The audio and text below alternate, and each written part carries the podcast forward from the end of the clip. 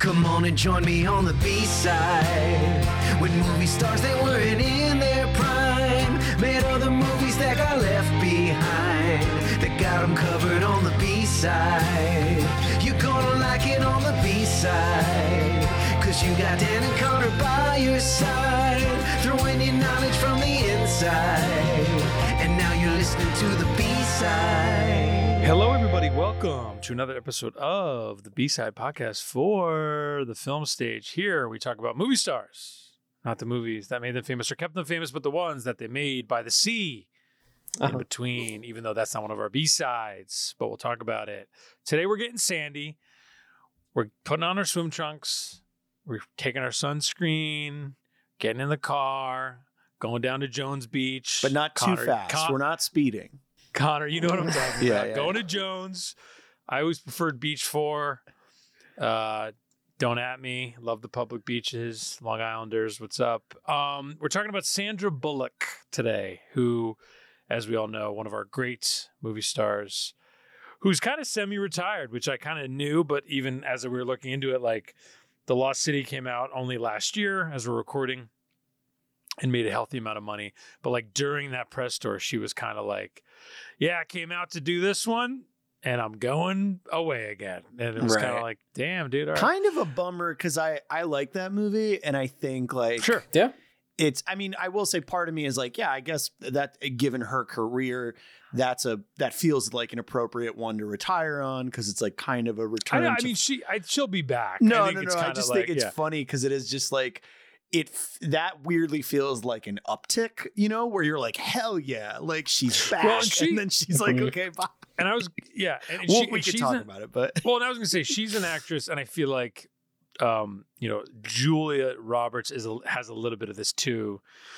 They have like very significant um, peaks and valleys, right? And I think you know Sandra Bullock. Um, I mean, I think other than Julia Roberts and Scarlett Johansson, and Scarlett, it's hard because of the MCU element. I mean, she has the most hundred million dollar grossers of any female movie star, right? I think she is very much like at the highest possible echelon of you know take away gender any type of movie star so definitely excited to talk about it our guest today has wanted to talk about her for a long time yeah, I think we, Um, we earmarked this maybe like two years ago. Wow. I think. Yeah. yeah. uh, this uh, his his name is Kevin Tudor. You know him, you love him. Co-host of Almost Major. We love the podcast. Um, you guys, as we are recording, are tackling Lionsgate movies. Maybe tell the listenership a little bit about the podcast, kind of what you're tackling uh, as we as you know Lionsgate wise and, and whatnot. hmm Well, first, I just want to say thank you so much for having me on. This is a dream. This is my favorite podcast. This is Oh, I what made me want to do a film podcast. And to do a film podcast that I actively love and is a film podcast that I would listen to if I was not involved. And that's what I get from y'all. Just the way that we're doing the mini majors and all of those movies, those are the type of the movies that y'all talk about. Sure. And Yeah. other podcasts I listen to, like the mixed reviews, they just talk about just the ones that are just remember that one that's always fascinated me so really i want to thank y'all so much. Um, but yeah almost major so it is a podcast talking about mini major studios. We do mi- mini series. We've done uh, artisan and now we're on to lionsgate from 98 to about 2005 pretty much pre saw 2 before they just blew up. Um, Right. We've we've done uh, this miniseries. We've done American Psycho. We've done Rules of Attraction. We've done just recently Lovely and Amazing, and then just stuff that just truly just never heard of, like a Slipping Down Life with Lili Taylor. Yeah, Guy, past with Guy guest Guy Pearce. Pearce. Yeah. yeah. So just random stuff like that. We got um unfortunately I I'm terrible with getting guests together, so I reached out to Connor and then just didn't reach back out and then now I'm just like, well, I don't have much left. but but you will be coming on, I swear to God. All right. Well, Um, yeah, we'll we'll figure Yeah, out. almost major. I remember. I feel like we were talking about early on when you guys were coming up with the idea, and I loved. I mean, because like you said, Kat, like all of those mini major runs are like th- I was I was younger. those are all the like the Newmarket movies, Mhm. right? The Lionsgate movies, the fr- you know Paramount Oh. Vantage. Paramount Oh, Vantage, yeah. Think Film, Think Film. Oh, yeah. All of those, all of those movies are so important to me, and so it's so cool that you guys are doing it. It's such a good idea for like a, a framework for a podcast. So definitely excited to come back on, and and I always enjoy listening to. uh Always like movies like Our Christmas or what was it called? Our X Our X- Xmas. Our Xmas, Yeah. the Abel Yeah. Ferrara movie. Yeah. Um. Anyway, so okay, Sandra Bullock. Uh, we're getting Sandy. Well, put some respect on it. Hasty Pudding Theatrical Awards 2004 Woman of the Year. Oh hell yeah. Sandra, Sandra, Bullock- Sandra Yeah. Bullock. Yeah. director of the short film Making Sandwiches. Uh, we've all seen it. Just kidding. A movie you cannot find. Now, okay. Our B sides for today will be, and I think we're gonna we're gonna be a little loosey goosey because there's a lot of movies to talk about. She's Yeah. been around for a long time, but the official four are Love Potion number nine from 1992. Mhm. And then we're gonna pop over to help me out, Connor. What's the next one? 28 days is the next one. So we are we are next actually kind of and it I, you know whatever it speaks to her movie stardom or whatever. But we are gonna that's a big jump, right? Like yeah, yeah, yeah, There's a lot in between. Betty Thomas's 28 Days in the year 2000, and then we're gonna pop over to the the old the old Lake House. Mhm. Just take a trip. By the lake. We are getting Sandy, like we said. Pop, so by, pop by the lake, Yeah. uh, the old lake house in 2006, and then finish with, and this is God a tough finisher, man. I always hate when it ends on a fucking stinker, but spoiler alert. Don't talk about anything that's crisis. Please don't talk about it. 2015's our brand is crisis. like yeah, today our brand is directed not by B-sides. David. Directed by David Gordon Green, Yeah. who I have to think was like there half the time. a movie Anyway, that feels so uh, in both the who's in it, who made it, what it's about. Like a movie that feels so of its time. Like Mhm. Uh, it, I think more So- so, than one that we've watched in a long time. Like so of its time and yet five years too late, right? It's like well, a weird, right, right. like But I but I guess I the five Yeah. years too late of it all is kind Yeah. of the of the time thing. Oh, do you know what I mean? Like where you're like, Exactly. What is this? well, it's like a for? Clooney. it's basically it was a Clooney. I mean, we'll, we'll talk about it, but it was it was a Clooney project. yeah. that he that he at a certain point was like didn't have time for, and they just kind of like pivoted it to Sandy, and it just uh, uh it shows. I don't even know. Yeah, we'll talk sure, about it. sure. But um, okay. So Sandra Bullock in our lives. Uh, Mhm. in our in our lives. So, what was the first thing I saw Sandra Bullock in? Okay, so I'll start. I guess it was it would have had to have been Speed, just because Speed was everywhere. I would have been six years old, but Not here, but here, speed. I'm just saying, like. but let me but actually, but, but hang on. Let me tell you, the Yeah. one that I remember. Okay, the one that I remember as a kid, Mhm. you know, the Julie Mecca favorite, the one that we had that I watched. I wonder, Connor, you probably can guess. it's while you were sleeping. No, no, no, no. Af- no, after that, after Speed, come The on. net? You're look. Bro, Practical no. magic. Actually, no, but that's a close second. Practical Magic. Because Right that after feels too late. Like you Forces had of have nature. seen. Hope floats. Hope. Yes. Floats. That Forrest could not- but there's no Hope way that yeah. could have been No, no, your no, I'm not- look, first no, no. I know that. Okay. I, am acknowledging like stuff like while you were sleeping and and Speed were around. Sure. I'm just saying, Connor, as you often say, like, oh, I didn't really know who she was Well, or that whole thing. until until a certain point. Hope sure. floats for me was like I don't know if you guys know that movie, but like it opens with like the it's like a Ricki Lake like she Mm-hmm. gets like your husband's cheating on you like Yeah, yeah, yeah. uh, you know it, you know it, like destroys her life. She goes back home. She's like a pariah in her like kind of too close for comfort small town. I believe her name's Birdie, right? It's like Hmm. she's Her name's like, her re- name's not Hope. I No. know, which is insane. but it was like a modest hit, right? It's like, you know, I remember Forest specifically Whitaker- the. Do you guys remember the band Live? Oh, of yeah. course. I remember the live needle drop that was like I don't know if it was in the movie, but it was definitely in the trailer. Did you read about Live recently? How like one of their band members is like a QAnon guy? And That's cool. the, that's the least surprising thing I've ever heard. yeah, it's like a whole if I'm being crazy honest. thing. Yeah. Um, that was around the time because Hope Floats was what year? That was like 98? 98. So that was also like right before the beach, which I believe they also had like a needle drop in. uh, or Mhm. they did like a movie song for maybe if I'm thinking Sure, about why it not? correctly. Anyway, that's like the weirdest. I like I remember a little bit about Hope Floats. I remember the trailer like it was yesterday, like on like you know a VHS or whatever, like for sure. Um, interesting. They're not. Just I'm just gonna say there must be in the trailer. They're not in the soundtrack. Okay, right yeah. now. Then I Yeah. remember it's definitely in the trailer for sure. Um, Um, Connor, what about you? You can't have a more interesting one than that. no, What, no, what no, is no, your- no, no, no. It's not. I. It's um, uh, to your point. Like, I guess it was speed. So the first time I saw Speed, Because like I'll say this demolition, like for example, Demolition Man '93. That would I imagine would also be an early one for uh, people our yeah, age. I saw that. I did not later. see that- Yeah, yeah, I saw too, that like too. on cable, maybe a couple of years at like maybe by Mm. '95 or whatever. The the one I would say I think actually might I might have seen first because I didn't see Speed until it was like I was at my older brother's house. He and his wife like had a bunch of random VHSs that I would put in all the time. I was like staying there for like a couple weeks. This was in Virginia. And Speed was one of them. So I watched Speed like that, you know, a couple weeks, a ton of times. Mm. Um, but that was years later, and that was the first time I saw Speed. That might have been like '96 when I when when that happened.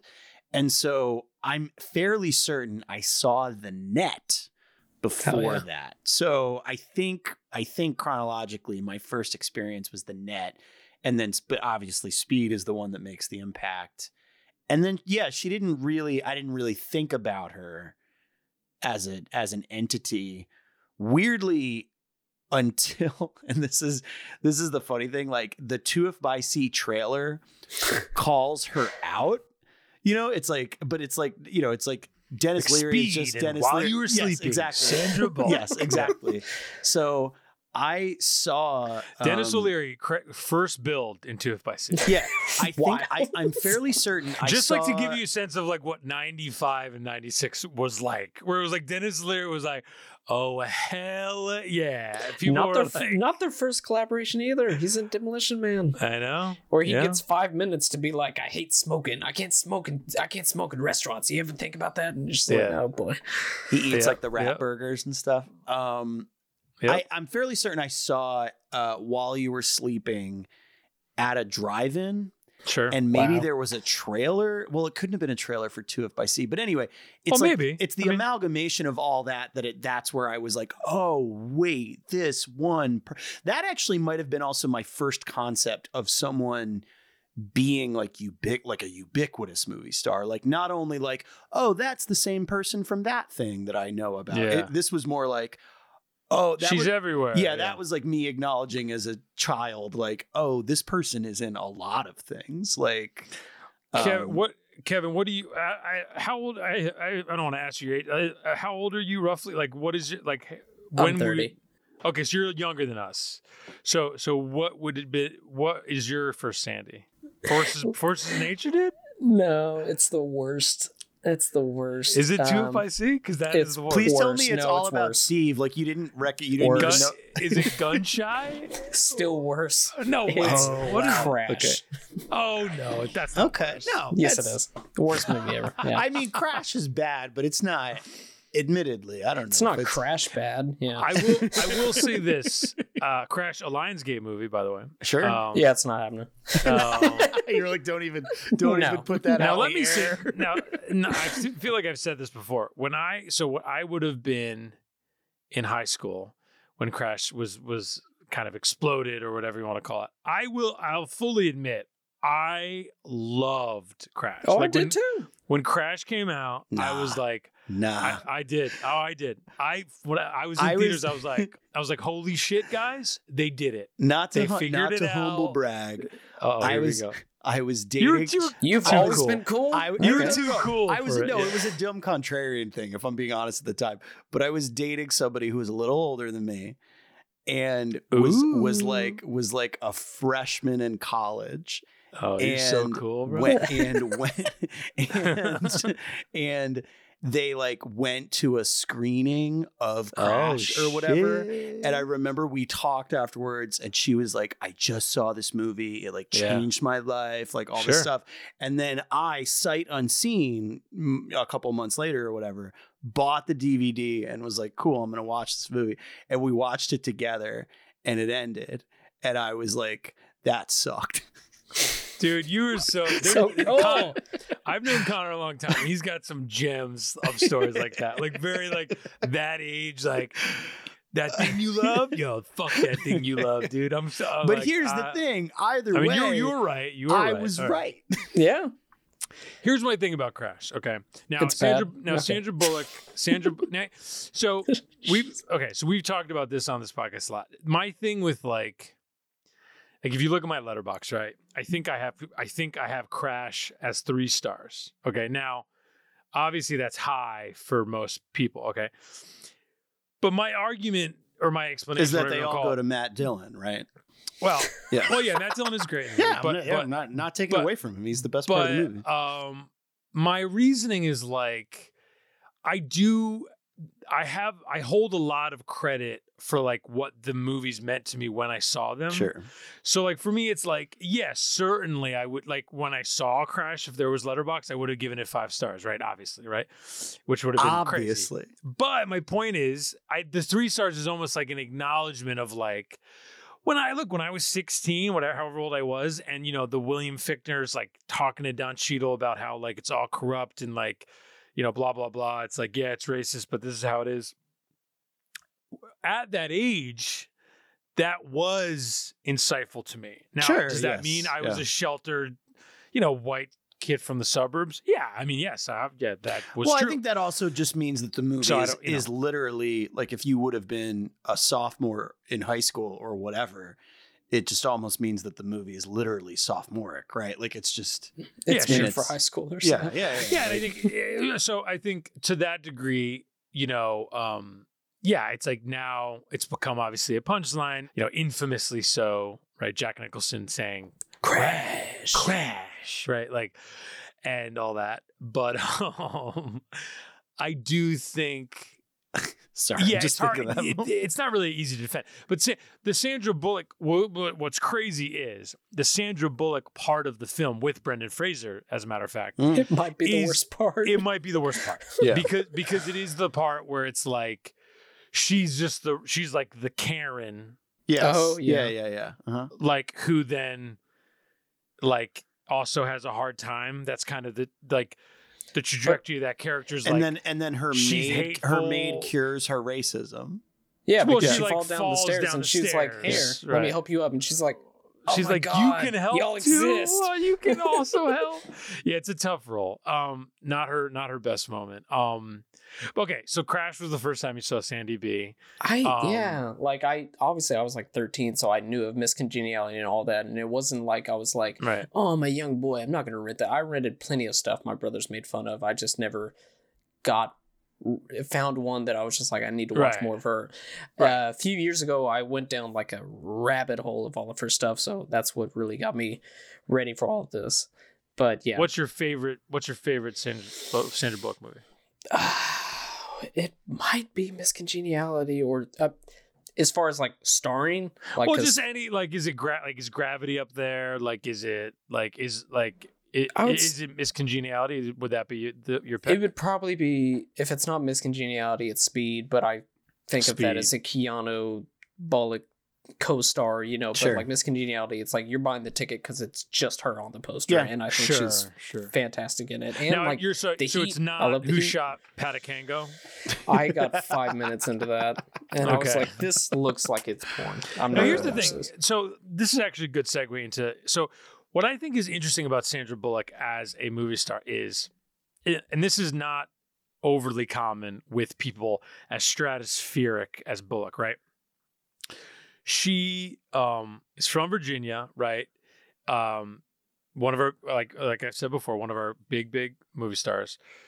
At a relatively young age, she starts um, starring in a bunch of stuff, but it's like kind of lo-fi stuff, like Hangmen, you know, Who Shot Patakango, whatever. But then I think m- bigger than any of those movies, right? And we were talking about this uh, on on Twitter uh, before we started recording. She books the lead role as Tess McGill in the 1990 sitcom Working Girl, right? Which is obviously an adaptation of this the incredibly successful Melanie Griffith film from only a, a couple years prior, right? So it only lasts there. Uh, tw- I think it's literally twelve episodes. I'll put the link. I, they're all on YouTube. I watched like three Oh, of them wow. and and it's very much like what you would expect you know like that show in 1990 to be. It's like extremely broad. You know sandy's holding it together with her kind of what would become her trademark which she would kind of you know refine as she got bigger which is like that kind of incredibly stunningly beautiful incredibly charming. No no human does the camera love more than her. And yet you feel like you could be walking to get your mail and like look across the street and Sandra Bullock would also be, you know, Yeah. put getting her mail, right? Like which is like, you know, you don't feel that way about Angelina Jolie, you don't feel that way about Nicole Kidman, right? You don't there's like plenty of actresses and actors I think people like, would argue have that, for Julia Roberts too, but I- but I would I argue think- that that I don't think I think Sandy has that over Julia. Like I there's a 100% yeah, think like, Sandy has it over Julia. Yeah. like where there's a level of a- approachability that Yes. that that yeah, like you uh, yes. and and to your point, Dan, obviously as beautiful as she is, it's there's this you know, you know a thousand people like Sandra Bullock, right? Like you've Yes. you've been in a thousand conversations with those people. And Yeah. that yeah, that's that's the key to it, right? Well, that like and and so I think yeah, and I think you know, and I, I tweeted this as well. When you so many of the early reviews are like viscerally mean to her in a way that Mm. feels like mad that like and look this we've talked about this before on the podcast like it's it's it's it's br- it's like disgustingly common right like any actress you know Julia Roberts among them you know we we probably talked about it when we talked about Cameron um, Diaz, like we t- you know, like you know, like Cameron oh, Diaz we talked yeah. about Mhm. where it's like it's almost like if you're too pretty, right? And you made a few kind of like stinkers or like perceived flops early on. They're almost like like she gets these like very weird comparisons. Like I, I'll link to a couple of them just for reference in the in the article, but like in like the takedown of I think it's um I think I can pull it up. I think it's like Is it the Bionic Showdown that she was in?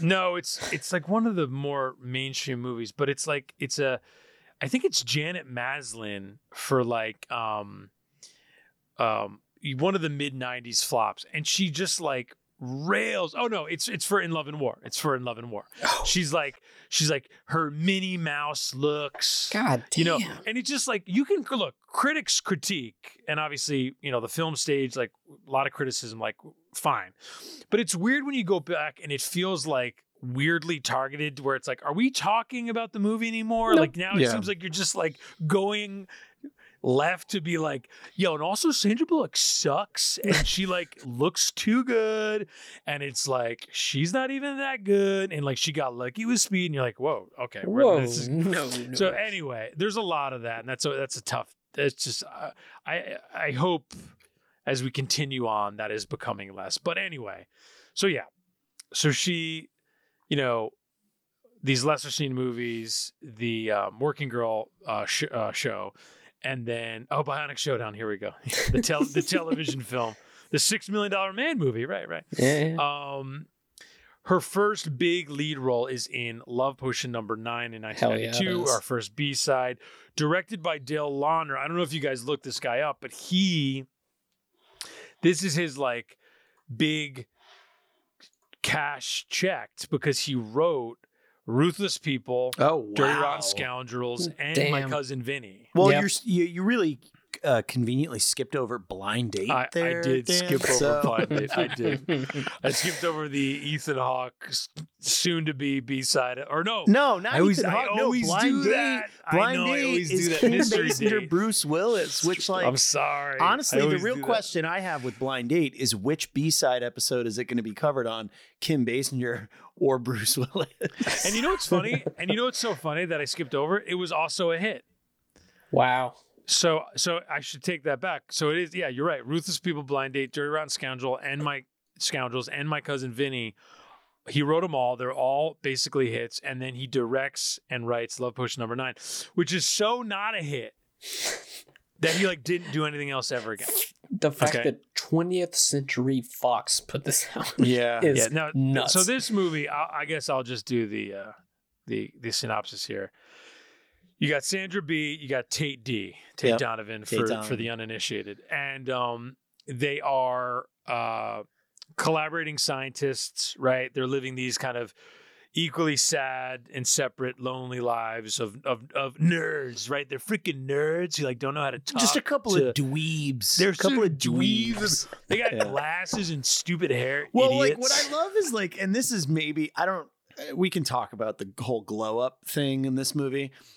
I think But- that's my favorite part of the movie. No, no, I no. Sand- I think Sandra looks like They uh, do. They, they don't. dweeby. She, She yeah, they looks don't. They don't. dweeby. She's all that her. They don't. She's all that her. like her teeth. Which is- she got buck They do teeth. take her glasses off. No, no, no, but I'm saying, to be like, pretty, not- you can't have yeah, glasses. like for instance, uh, not to uh, just a quick sidetrack, but this is a good comparison, right? Like last night I watched Practical Magic, right? No, and they do kind of go it's not that she's supposed to be homely in that movie or anything but she is supposed to be sort of like the Like one frizzy. the one sister Yeah. and then kidman is the other sister right and part of that the way they do that is like she wears glasses right and it is that's the thing where you're like okay so the only way we can make sandra bullock somehow look less beautiful is like okay we're gonna put glasses on her which whatever okay but Make also real we- dweeb, the yeah. only way it's going to pay off is like we have to put her next to Nicole Kidman as her sister, like the third most beautiful person who was ever in anything. Okay, Well- like the reason it works is me and my wife were talking about this. Like Nicole Kidman looks like we've we mentioned this before. She looks like alien. I think. Like No, she sure. looks like No, no, no. from I- another world. I understand right? why it happens. I just think Yeah. it's funny because Sandra Yeah. Bullock is so beautiful that the I only know, way you can make her look like normal is to put her next to Nicole Kidman, right? Like, Well, which that's, I think and I is think funny. I- like, though I do like Hope Floats, I do like Hope Floats. I do think one of the problems with Hope Floats is almost that, where it's like in Hope Floats is like Birdie's so embarrassing. Like, don't even talk to Birdie, and it's like you mean No, Sandra Yes, Bullock? if Sandra right Bullock is in Like, your it's like- hometown, Sandra Bullock is the most beautiful person in your hometown. know, Like, not yeah. even- Unless Yeah. Harry Connick Jr. is there. Yeah, I know who's well, very. That's uh, true. He's also Hands, he's hands. he is throwing fastballs in that one. Let me tell you, he's looking co-star of excess baggage. Uh, Fine. Goddamn Harry right. Connick Jr. Harry Connick Jr. is looking. But anyway, sorry. Back to Love Potion number nine. So Love Potion number nine. So they're both kind of like dweeby people who don't know how to talk to the opposite sex, what have you,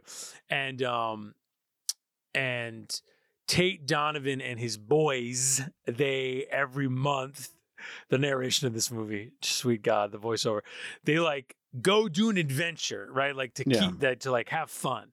And so like one month they go to a tarot card reader who is now look. Anne Bancroft, who we look, we we love a legend. Okay, R.I.P. Anne Uh. Bancroft, an icon in her time, right? The Graduate, a million other movies, right? Like she's great. This is actionable. Like her performance in this film is is like an actionable. Like someone like should bring her have to the been- Hague. Like, I'm not saying anybody should have went to jail. I'm just saying somebody should have been like handcuffed. Somebody been tagged for this. At least, Watch get, out at them. least get knocked a knock on the door of like, hey, Yeah, Yeah. somebody should know, have gotten like, at yeah. least questioned, like Yeah. brought into an interrogation room and just you know maybe it's Dale Launer and maybe it's not Bancroft. It's somebody. Somebody needed to owe. for Can this. I can I make a slight counter? Okay. Yeah. no, no, no. Hang on, hang on. It. I agree. Wrestling Ernest Hemingway. No, no, no. I agree. I agree. I agree. Also, also, I do think. I do think Bancroft's performance works in another version Nope. of this movie that's like a little more Mel Brooksy, like a little broader and a little like I can. I. I don't think I will. I. I don't think I could ever disagree with you more. I, the sentence is jail no matter what she is so bad. It's like the minute she shows up, I was like, "We are not doing this." And then it's like the scene. you first don't. of all, hang on, the scene is like seven hours long. Yes, that it's very scene long. is. but I guess this is my point. I think the, epically I long. think this scene sets, and it is a it's a, it is a broad movie, right? It's a broad. well, no, just real big quick. So, pr- so, yeah, sorry, so go. Tate Donovan is just like, hey, f- you know, tarot card reader person, Mhm. and she's also got the kind of like half brown fit. It's like very Yep, kind of not good. not a great it's pivoting to a bad place and she's like um oh you're like okay you're a loser let me look at your hand like you have no confidence she's like i got something for you and she gives him basically like a little like a folded paper's worth of love potion number eight right Why? Yeah, she basically gives him like a tab of acid, basically. and he, yeah, but like, and he uh, yeah. takes it and he's like, "Fuck off! This is stupid." Puts it in his pocket, goes home, throws it in the trash. His cat gets to it while he sleeps. cat magic. There's Great a scene. million, a million cats are like trying to screw his cat. Essentially, It's like the He's like- Batman he's like- Returns Catwoman. a Scene. little it's bit, like a little yeah, bit. It's like, same year, same Yeah. year. And he's like, "What's up with this this tab of acid love potion number eight?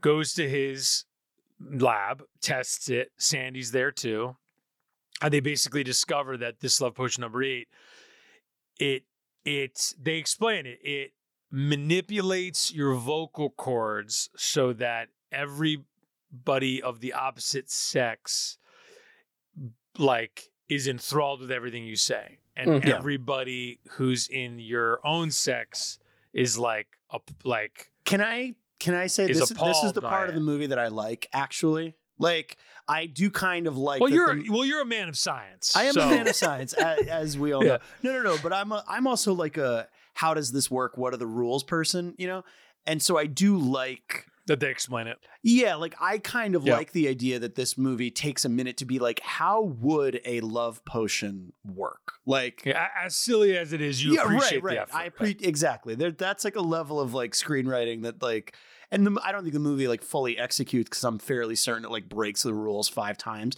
but I think the setup is nice and, and the good. thing like the thing it breaks the most because you almost need to break it because then move, the movie couldn't happen is like it establishes that like other men or women if you're a man or a woman right uh, people of your own sex like the monkey wants to like hurt am i wrong about this that well, happens, that's right? that's Like- a dosage thing. So that's the that's the thing Oh, that because because because Okay. Bancroft tells uh, little man Tate that um nice dude. thanks bro.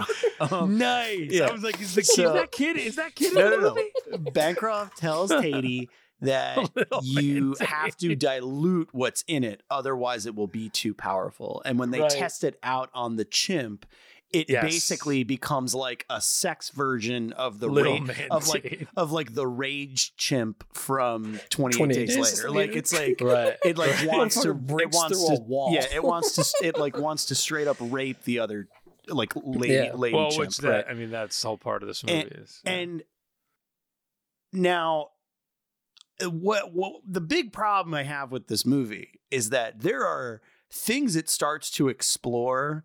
It's like it. Uh, the problem I have with this movie is that it came out in 1992. I actually think if somebody remade this movie, it could actually be fascinating and great because I think this movie. yeah I think this movie starts to explore like in, in a very like 1990s, early 90s way, but like bad way, right?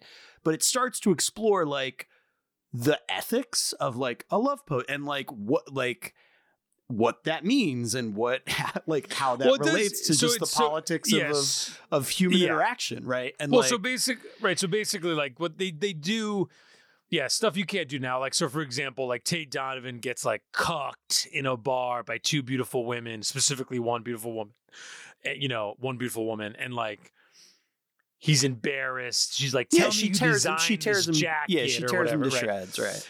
Yeah. And then he goes back to the bar with the potion to test it in like a real space. Yes. Right. Because basically Sandra Bullock and Tate's chocolate chip cookies, they like go.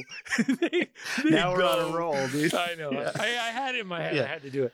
I'm They thinking. I'm go thinking. to um they they're like, okay, we're gonna test it, but we can't uh we can't like be seeing each other because we'll we'll taint we'll taint our own tests Yeah. if we do that. So he goes back to the bar that he was at where he got embarrassed. Which, to be clear, the movie acknowledges is like them feigning scientific integrity. Like they clearly are both like ooh, like, into each other. Well, and like into the idea of like having fun with this thing.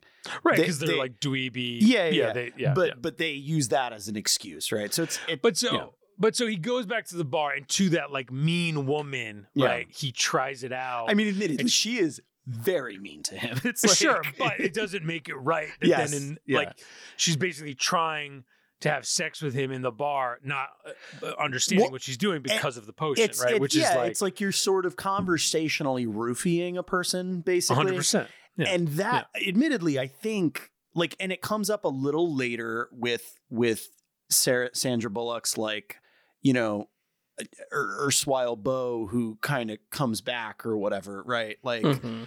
um, but yeah, he's like has her under his spell. Yeah. like it becomes like a Little Mermaid. E- yeah, thing, and and I think and I think the movie does have this kind of dalliance with like, oh my god, like I've been feeling this way under my will, like out, you know, sorry, against my will, and and what does that mean? And that's where I kind of was like, oh, you like fucking, you're so close, like you know what I mean? Like it's Yeah, the movie's yeah. like so Mhm. close, and I think a. b- You know, whatever, and I'm talking about a movie, a version of the movie that doesn't exist, so whatever.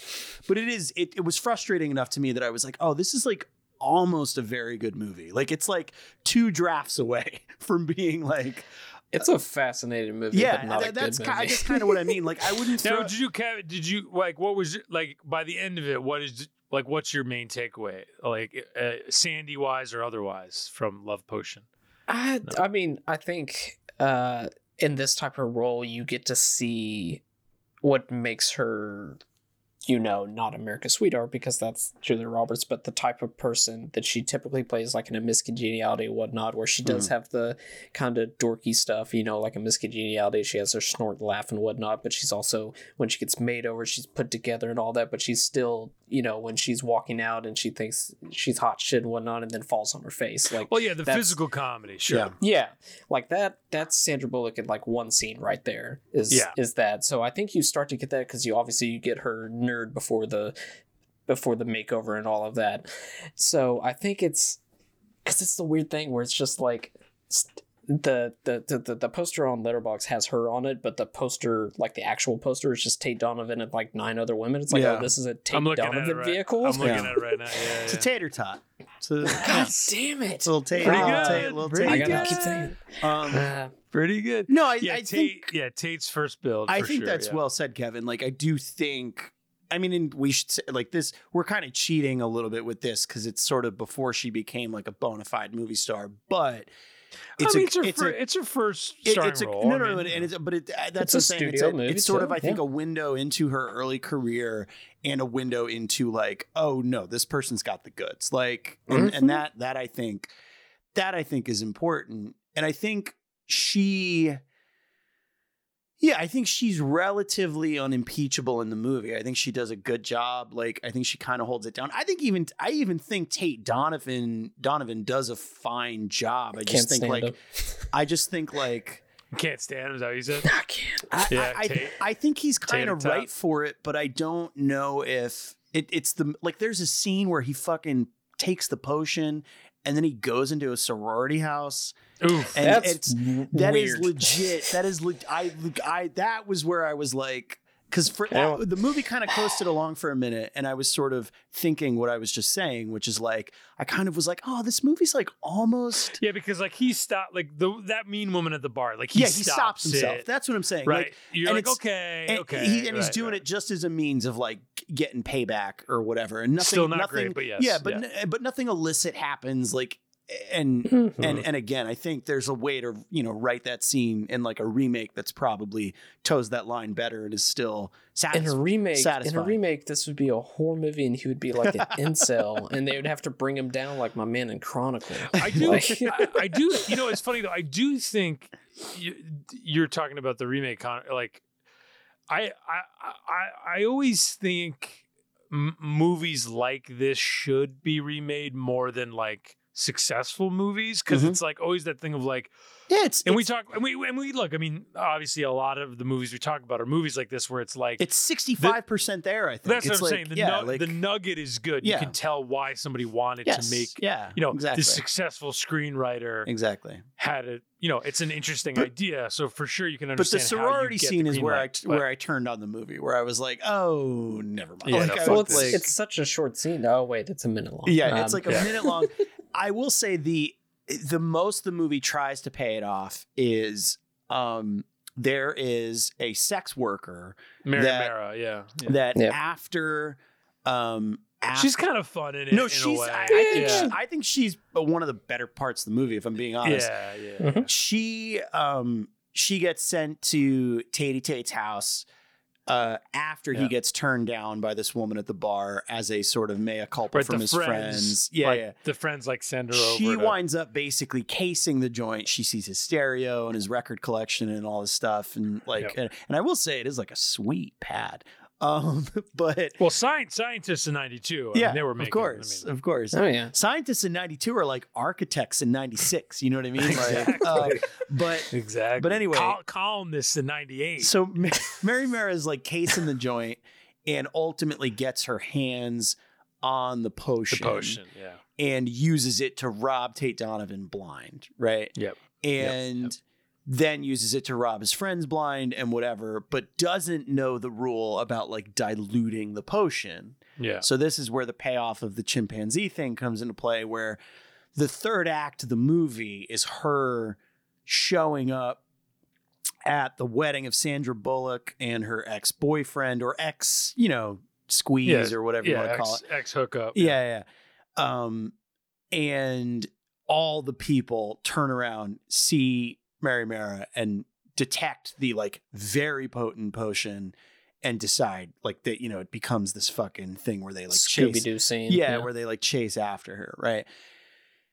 In a way that I think the movie acknowledges as insane and ridiculous and gross and all these things. So it's this weird thing where I'm like, yeah, I don't know, this is like the right way to play it. And then the way it ultimately plays out is she realizes as she's cornered, and you're like, Jesus, like, I mean, after the sorority scene, I'm almost like, oh my God, like, is this movie gonna like make a joke out of like a dozens and dozens of men just like attacking this woman? Like, Uh-huh.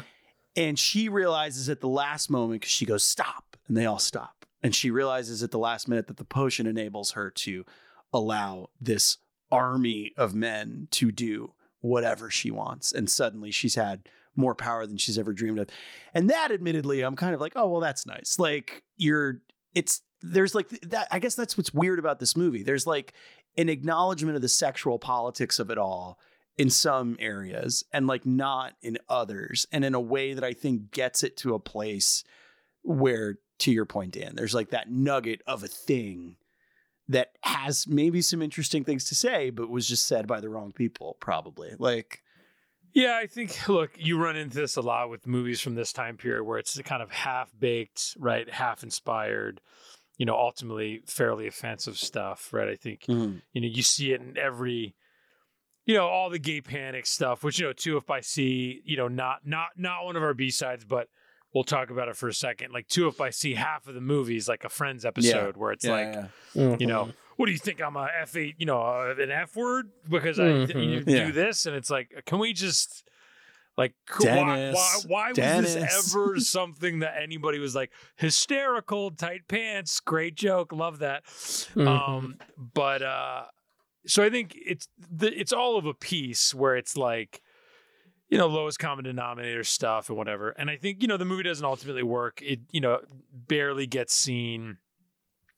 It's kind of like a little bit of like a, you know, it's like a little bit of a, um, I don't even know what you. I mean, it's like a constant reference early in her career of like, oh, you know, Sandra Bullock from that stinker, Love Potion Number Nine. Yeah. Like even like I, i, picked up remember it was on comedy central all the time That seems like a Comedy Central Yeah, ass movie. that- yeah. well in the there's like a there's a um you know uh i i found this article from entertainment weekly from 95 uh, Hmm. uh called sandra bullock sleeping cutie ugh by bruce Come on. fretts Come on, Bruce. Oh. and it's basically like the, you know the, the the article is basically like yeah while you're sleeping might be a hit but it's not very good and it like it's kind of this thing i'm talking about it like goes out of its way to be like you know people might love sandra bullock but you know here's what i have to say about it Need I remind you? She and she's like, sucks. and you know, takes a dig at Love Potion number nine. So if you like, you're Uh-huh. getting a little bit of this where it's like basically right with Sandra, you know, kind of as we begin to pivot to the next one, right? What happens is like you have um first lead role Love Potion number nine. She's got uh a smaller role in the the American remake of The Vanishing, which You watched that. Can you give a quick? Because Well, I love the original, and I've been scared to watch well, the so remake. yeah, very quickly, The Vanishing um, is a is a remake directed by the same French director, by George Sluizer, directed the late '80s Vanishing. One of the one of the one of the great movies. Hardy recommends, and truly incredible picture, kind of an existential horror film. He remakes the movie like only four years later with Kiefer Sutherland in the lead role, Jeff Bridges in the serial killer role, and Sandra Bullock in the role of Kiefer Sutherland's girlfriend who is who vanishes, right? And then the movie becomes about Sutherland's obsessive search for like what happened. And us the viewer knows that Jeff Bridges is the one that took her and did he or did he not kill her? And in the original film there's this very European existential ending that will like keep you up at night. It's incredibly effective. Just top tier bummer. Yeah. And and I think the, the the American remake is probably like the famous example of like, you know, How to soften Re- something great. for- remaking, yeah. yeah. remaking a European film and like changing the film to a degree that it takes all of the piss out of the original film, right? To the point where like I do think it's fascinating, but it's made it's made by the same Made by guy. the same though. guy. Like that's kind of Yeah. you know bridges bridges gives a crazy performance obviously you get a little bit of you know against type casting with kiefer as the good guy and bridges as the bad guy back then that would have been more against type you know um sandra bullock is very memorable like oh that was nothing even in the vanishing even in the review of the 93 vanishing movie they go out of the way to be like well, the actress from the original is enigmatic and interesting, and they cast Sandra Bullock in this one, who like looks like she doesn't know how to read. Basically, like it's basically like very kind of like, oh my god, like okay, okay, like pretty face, not much there type of, and you're like, okay, that's not- looks like she doesn't know no, how to they didn't. That, um, they didn't say that, Oh, but okay. but they they intimate. I'm like, sure. Were they talking Like- about Lea Michele? I mean, like yeah, she doesn't. uh they, they intimate like, you know, she's like all you know, all beauty, no brains. It doesn't. ho- She doesn't hold You- much weight. In- That you barely get to know her. How can you? well, that's Yeah. the thing. I just- I dis. I will say I disagree because and I they're think, yeah, they're like sh- using it as an sh- yeah. avenue to take a pot shot at. Yeah, saying yeah, shit, she- she's Yeah. effective in the film, you know, because obviously the point of that character is like she's this like haunting angel over the both films, Mhm. and then in the the big change aside from the ending in the remake is, um, the the Kiefer Sutherland character. Just as in the original, begins dating another woman. In the remake, Nancy Travis, who plays the role, Mm. they expand that role like times two. So she like Mm. becomes like essential to like the third act and like everything. And it, she like almost becomes like like a Nancy Drew character kind of. It's like very like I love Nancy Travis. I think she does actually really good work, but it's like so misbegotten. It's like Mm. very like not a great film, unfortunately. But so that's 93. That same year she makes uh, The Thing Called Love, which is an underrated Peter Bogdanovich movie about a bunch of young people in Nashville. It was Sandy's the, last, best part of that movie. One of the I last need to watch movies. that. One of the last movie, one of the last movies River Phoenix ever made. Samantha Mathis, uh, very underrated movie. Um, Demolition Man we talked about. That's like her first hit, right? It's like Mm. her and Sly and Wesley Snipes. She's got a lot of funny bits in that movie. She's like very, she's like kind of the comic relief along with Rob Schneider. Very good. Uh, Fire on the Amazon. It's Oh, huge. I night. watched that. Did Oh, you? yeah. Oh, how was that one? It's terrible. Yeah. Is that Luis? That's Luis. Uh, what's his name? The Lois. That's Anaconda Man. Yeah. yeah, yeah, yeah. Who who did Anaconda? Right, right. Yeah, yeah. He just got Um, stuck in the Amazon, dude. He I just know, couldn't- it's so he couldn't get out, dude. All the just really quick. It's forgettable. It's terrible. Don't watch it. Uh, but there's like three different versions. There's Oh, like the one I watched is like 70 minutes. There's like a 95 minute and 105 minute. And Yeah, I'm I looking guess at Ro-. Roger Yeah. Corman's a producer, so I'm sure he fits around with that. And that is her only sex scene she's ever done. And she said that she like threw up before and afterward because she was so nervous and freaked out about it. So Oh wow, she I didn't know that. So it sh- out. she's not ever done a sex scene otherwise, huh? Is that true? Wow, wow, interesting. Um, so yeah, that year, and then a movie I watched that same year, uh, Wrestling Ernest Hemingway, is a is a is a Randa Haines movie, who's kind of an interesting director. She did Children of a Lesser God. She did a movie called The Doctor, which is pretty interesting with um, William Hurt. And uh, re- this movie, it's basically like, um, you know, big unfortunately kind of a big flop. Um, Richard Harris and Robert Duvall are the co-leads. Shirley MacLaine's in it. It's basically a bunch of people in Florida who, um, they, uh, Richard Harris and Robert Duvall are both retired old men who become friends and they like couldn't be more different from each other. Like one's, you know, Duvall's very introverted and like kind of thoughtful. Richard Harris is like this bloviating, you know, retired sailor who like curses and, you know, spits and whatever. And Sandra Bullock's like the local waitress who, you know, Robert Duvall kind of pines for. And she's very lovely in it. It is a, I think, by and large, a nice film.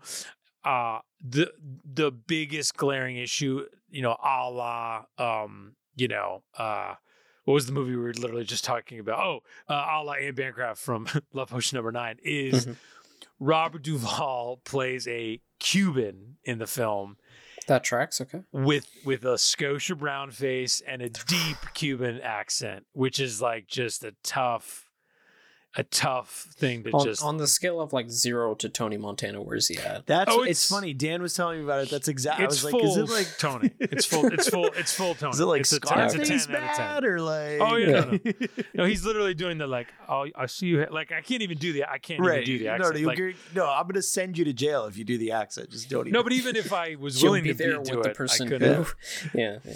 But so it's it's you know that part's not great. It's it's an interesting enough film. Piper Laurie's also in it, who's a kind of an underrated actress. And but yeah, so '93 is packed is the point, Yeah. and then and then literally this is all pretense, uh, you know, to you know two huge years, which is Speed in '94, and then While You Were Sleeping in the Net in '95, Yes. and then she's kind of a huge star, right? That's like Yeah.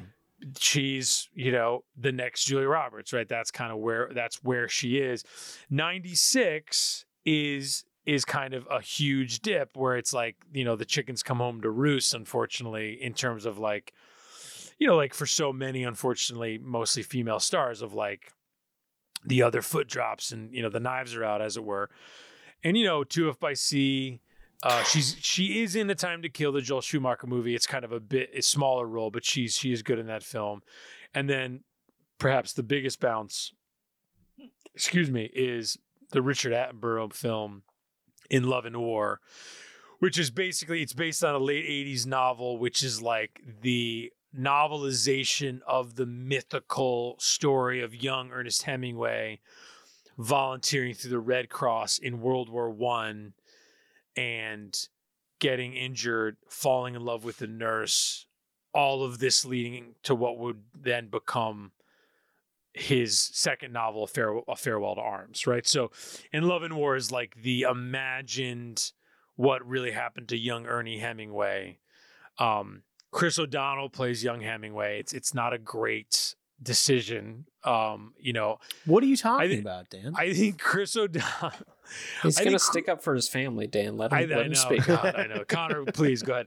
I, I did watch this My film. I- third cousin, Chris O'Donnell. Yeah, O'D- yeah. O'Donnell is um yeah he just it's he's out of his depth right I think look Sandra Bullock also in fairness I think and we this has come up a little bit recently I do think has one of those faces slash voices where her in 1918 is a bit of a stretch you feel like she She's- speaks in a way In where you're anything like, other than the "Mm." present day, she's gonna feel anachronistic. Like it's like Yeah. you know and look not look if and and just to bring it back like if angelina jolie will never feel like your next door neighbor she also has a timeless like she can play alexander's mom and you'll be like okay like i believe her in that time period like Right. i think she can she can be in changeling right Yeah, in yeah, the yeah. 40s Uh-huh. and 50s right like sure.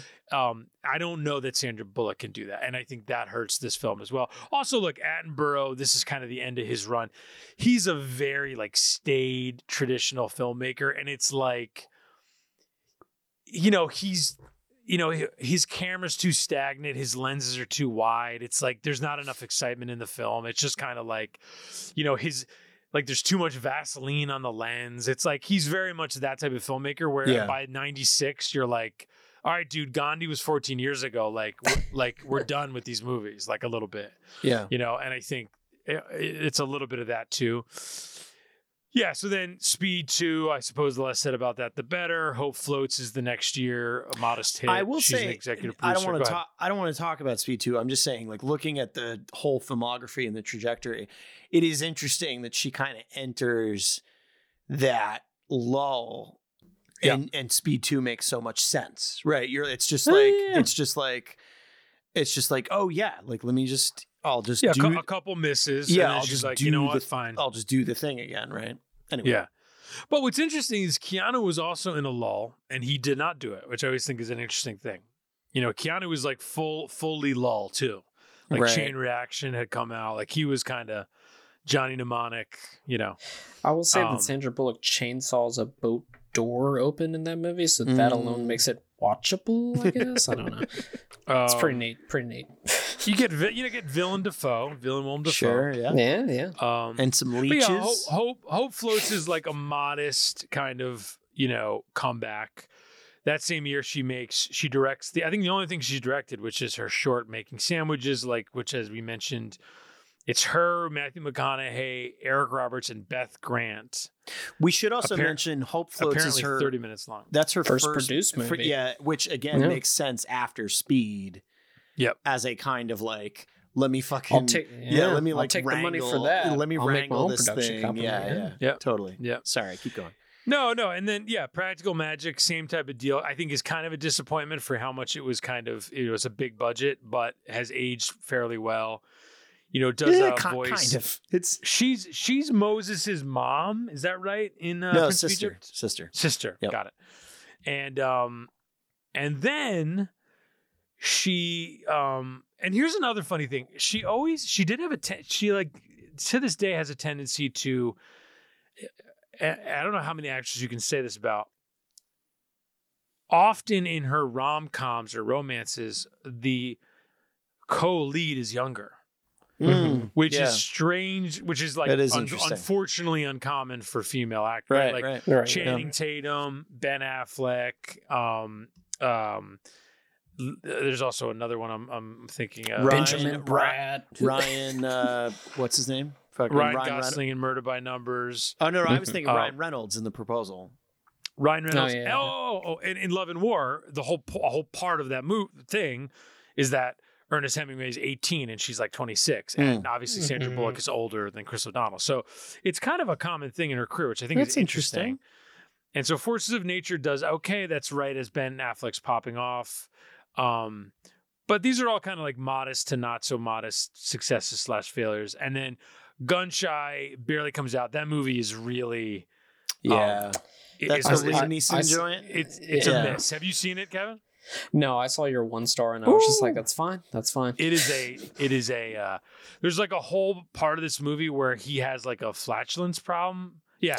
Oh, he has wow. like a gastrointestinal thing. Isn't the whole thing he like Uh-huh. can't take a shit?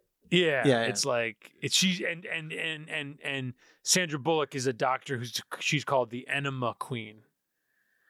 Love to be So called just the to Enema give Queen, you a yeah. sense of like, I did. where She's that, won Okay. a lot of awards in her time. That might be the best title she's ever received, right? I mean, Okay, Uh, you're trying to make me not want to watch the movie. You're Yeah. doing the opposite. gunshot probably on Tubi. Okay. So in the year 2000 probably she she stars in our second b-side 28 days which is a a fairly straightforward and kevin you can kind of talk about it, a fairly straightforward addiction drama um starring every i'm reading here every single actor who's ever worked this is interesting maybe kevin, starring, please, go ahead. starring Yes. Global Guts is Mike O'Malley. Uh, man. yeah, yeah. Oh, man. Um, let's go to wait let's, let's go, go to to Mo. Mo. let's go Mo. Mo. Uh, I looked up somehow, somehow, Tubi needs to get on this. Gunshot is not on Tubi. It's oh, not? bummer. Is it streaming anywhere? No. Oh well. How do people watch it? Yeah. I'm How not gonna did I- pay four dollars. How for anybody going to be able to watch Gunshot? how did i watch it? Did it? you rent it, Dan?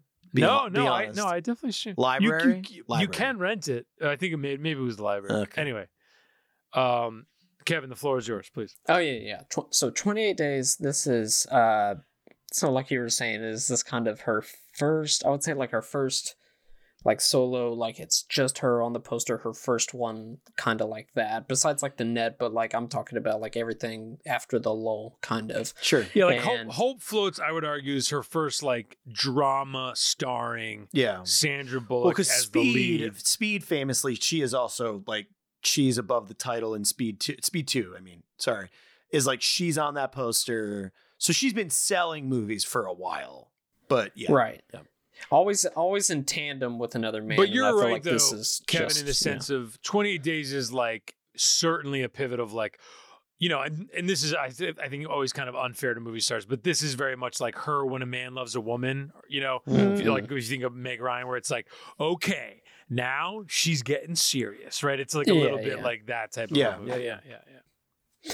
but yeah like um so yeah all, all that set up like you were saying betty thomas directed it uh, susannah grant wrote it which i believe recently she did that miniseries uh unbelievable what's that called I believe the, un- Netf- the Undoing. Yeah, yeah yeah. and um so sandra bullock stars as uh, gwen cummings which is a terrible name um Oh no, you're of- right. I'm sorry. You're right. Unbelievable. Uh, my apologies. Unbelievable, The yeah. Netflix show, the un- unbelievable. Right. Good Yeah. show.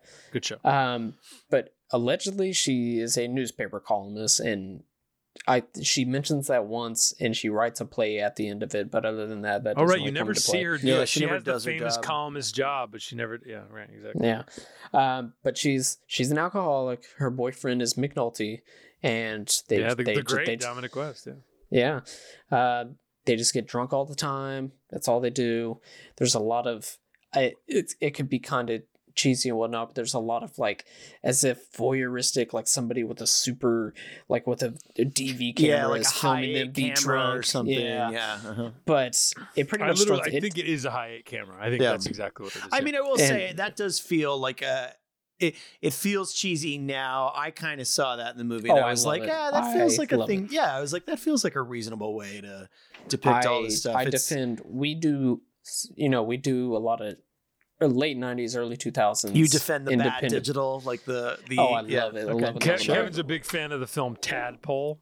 I haven't seen it yet, but I Oh, haven't that downloaded that it, is of like course. the like v- digital video, like yeah. BB They were Newirth. like, "Well, it worked for Blair Witch, right? It can work Yeah, for." I mean, right, right. truly, that is what it was. I Right. mean, that Yeah. yeah, yeah. Um, but yeah, like I was saying on Almost Major Week, being that we cover a lot of indie late '90s, early 2000s, there's a lot of standard definition movies, and I'm always just like, ah, I love it so much. Yeah. It's like it looks so terrible, it looks more real than HD. Well, and anyways, it's kind of credit it's- to that's- Betty to Betty Thomas to be like, "Hey, You're- this shit right. looks like you're drunk." Like you know, like and yeah, to- a little with the bit, yeah. camera, you know how Yeah. drunk people are. Um, Yeah. But anyways, um, this movie starts out really fast. We're five minutes in. She's late to go to her sister Elizabeth Perkins's wedding, and she stumbles in and she takes pills and she mixes it with a beer when she's with Dominic West and all that, and she She's been they've been Uh, drinking all day, right? They've oh been- yeah, yeah, yeah, and basically she falls into the wedding cake after the whole reception and whatnot, and then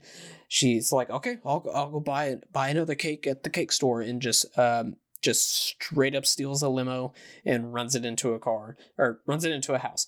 Um, and then she either has the she has the decision to either go to jail or do 28 days and a, a rehab uh, Yep. for alcoholism. So that's pretty much where it starts. Like you're saying, it's so many people in here. Uh, Yeah. Just a lot of that guy and that gals are in here. And, uh, you know, her, she's the, she, she's very good at this very snarky, above it all type character that she likes to play like in a Miss Congeniality where she plays a cop and she's looking down at all the the pretty pretty women in the beauty contest and whatnot Right, until she right. infiltrates it and whatnot.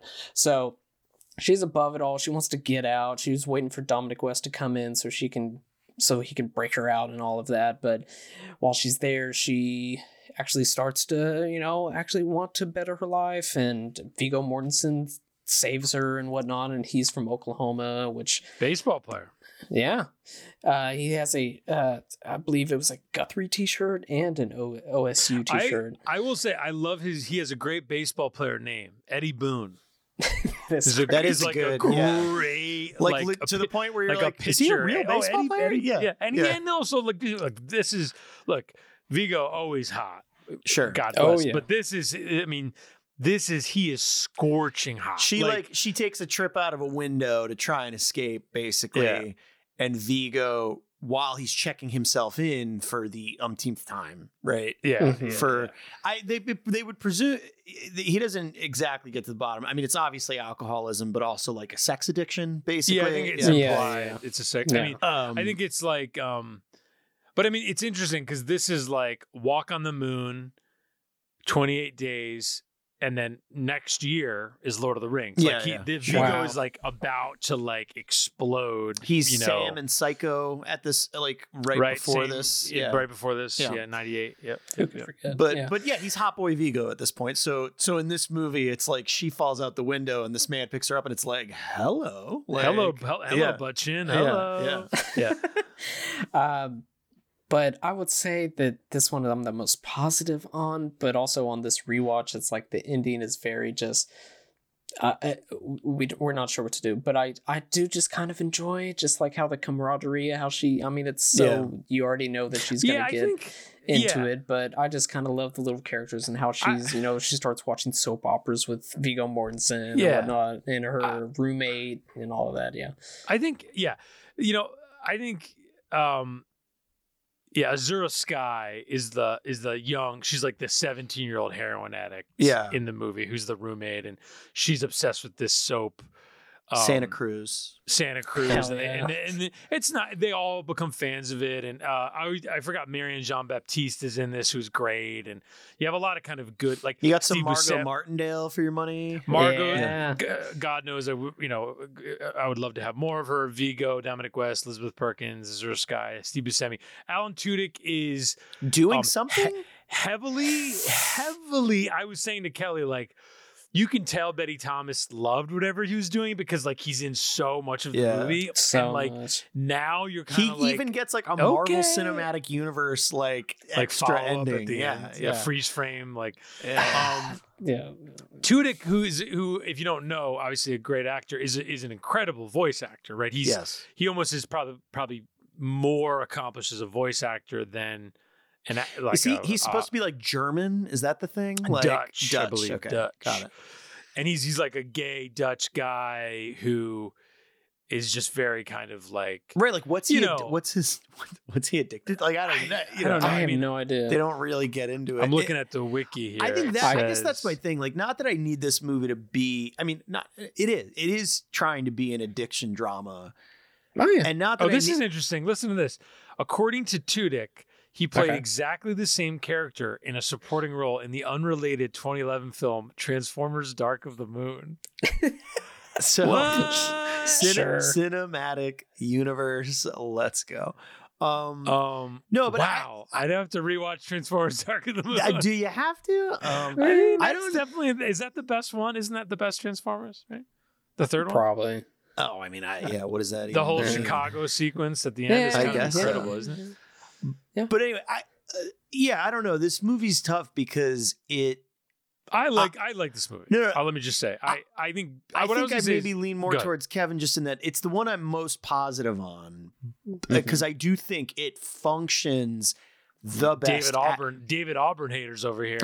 no, I just Yeah. I just think it functions the best. Well, no, it's not the one I'm most positive on. Actually, sorry, I, the next one we're going to cover is, which I like a lot. But but this one at least like it functions well as a movie. I I think d- she's I- good in it. I I agree. think so too. I agree. Yeah, I just yeah. don't. Th- and well, and here's the thing. Look, like even in all we just kind of gla- like went through with her whole She's filmography very and whatever. Really bad. She's right. The whole thing with Very her is that bad. she's Yeah, in a yeah, lot yeah, of yeah, bad yeah. movies, but it's basically almost yes. never her She's fault. Always good. Yeah. And and like I don't know another movie star who is, is who is in as many bad movies as she is in and still maintains that status and it's because she is so good, right? Like it's like because she just embodies this movie star.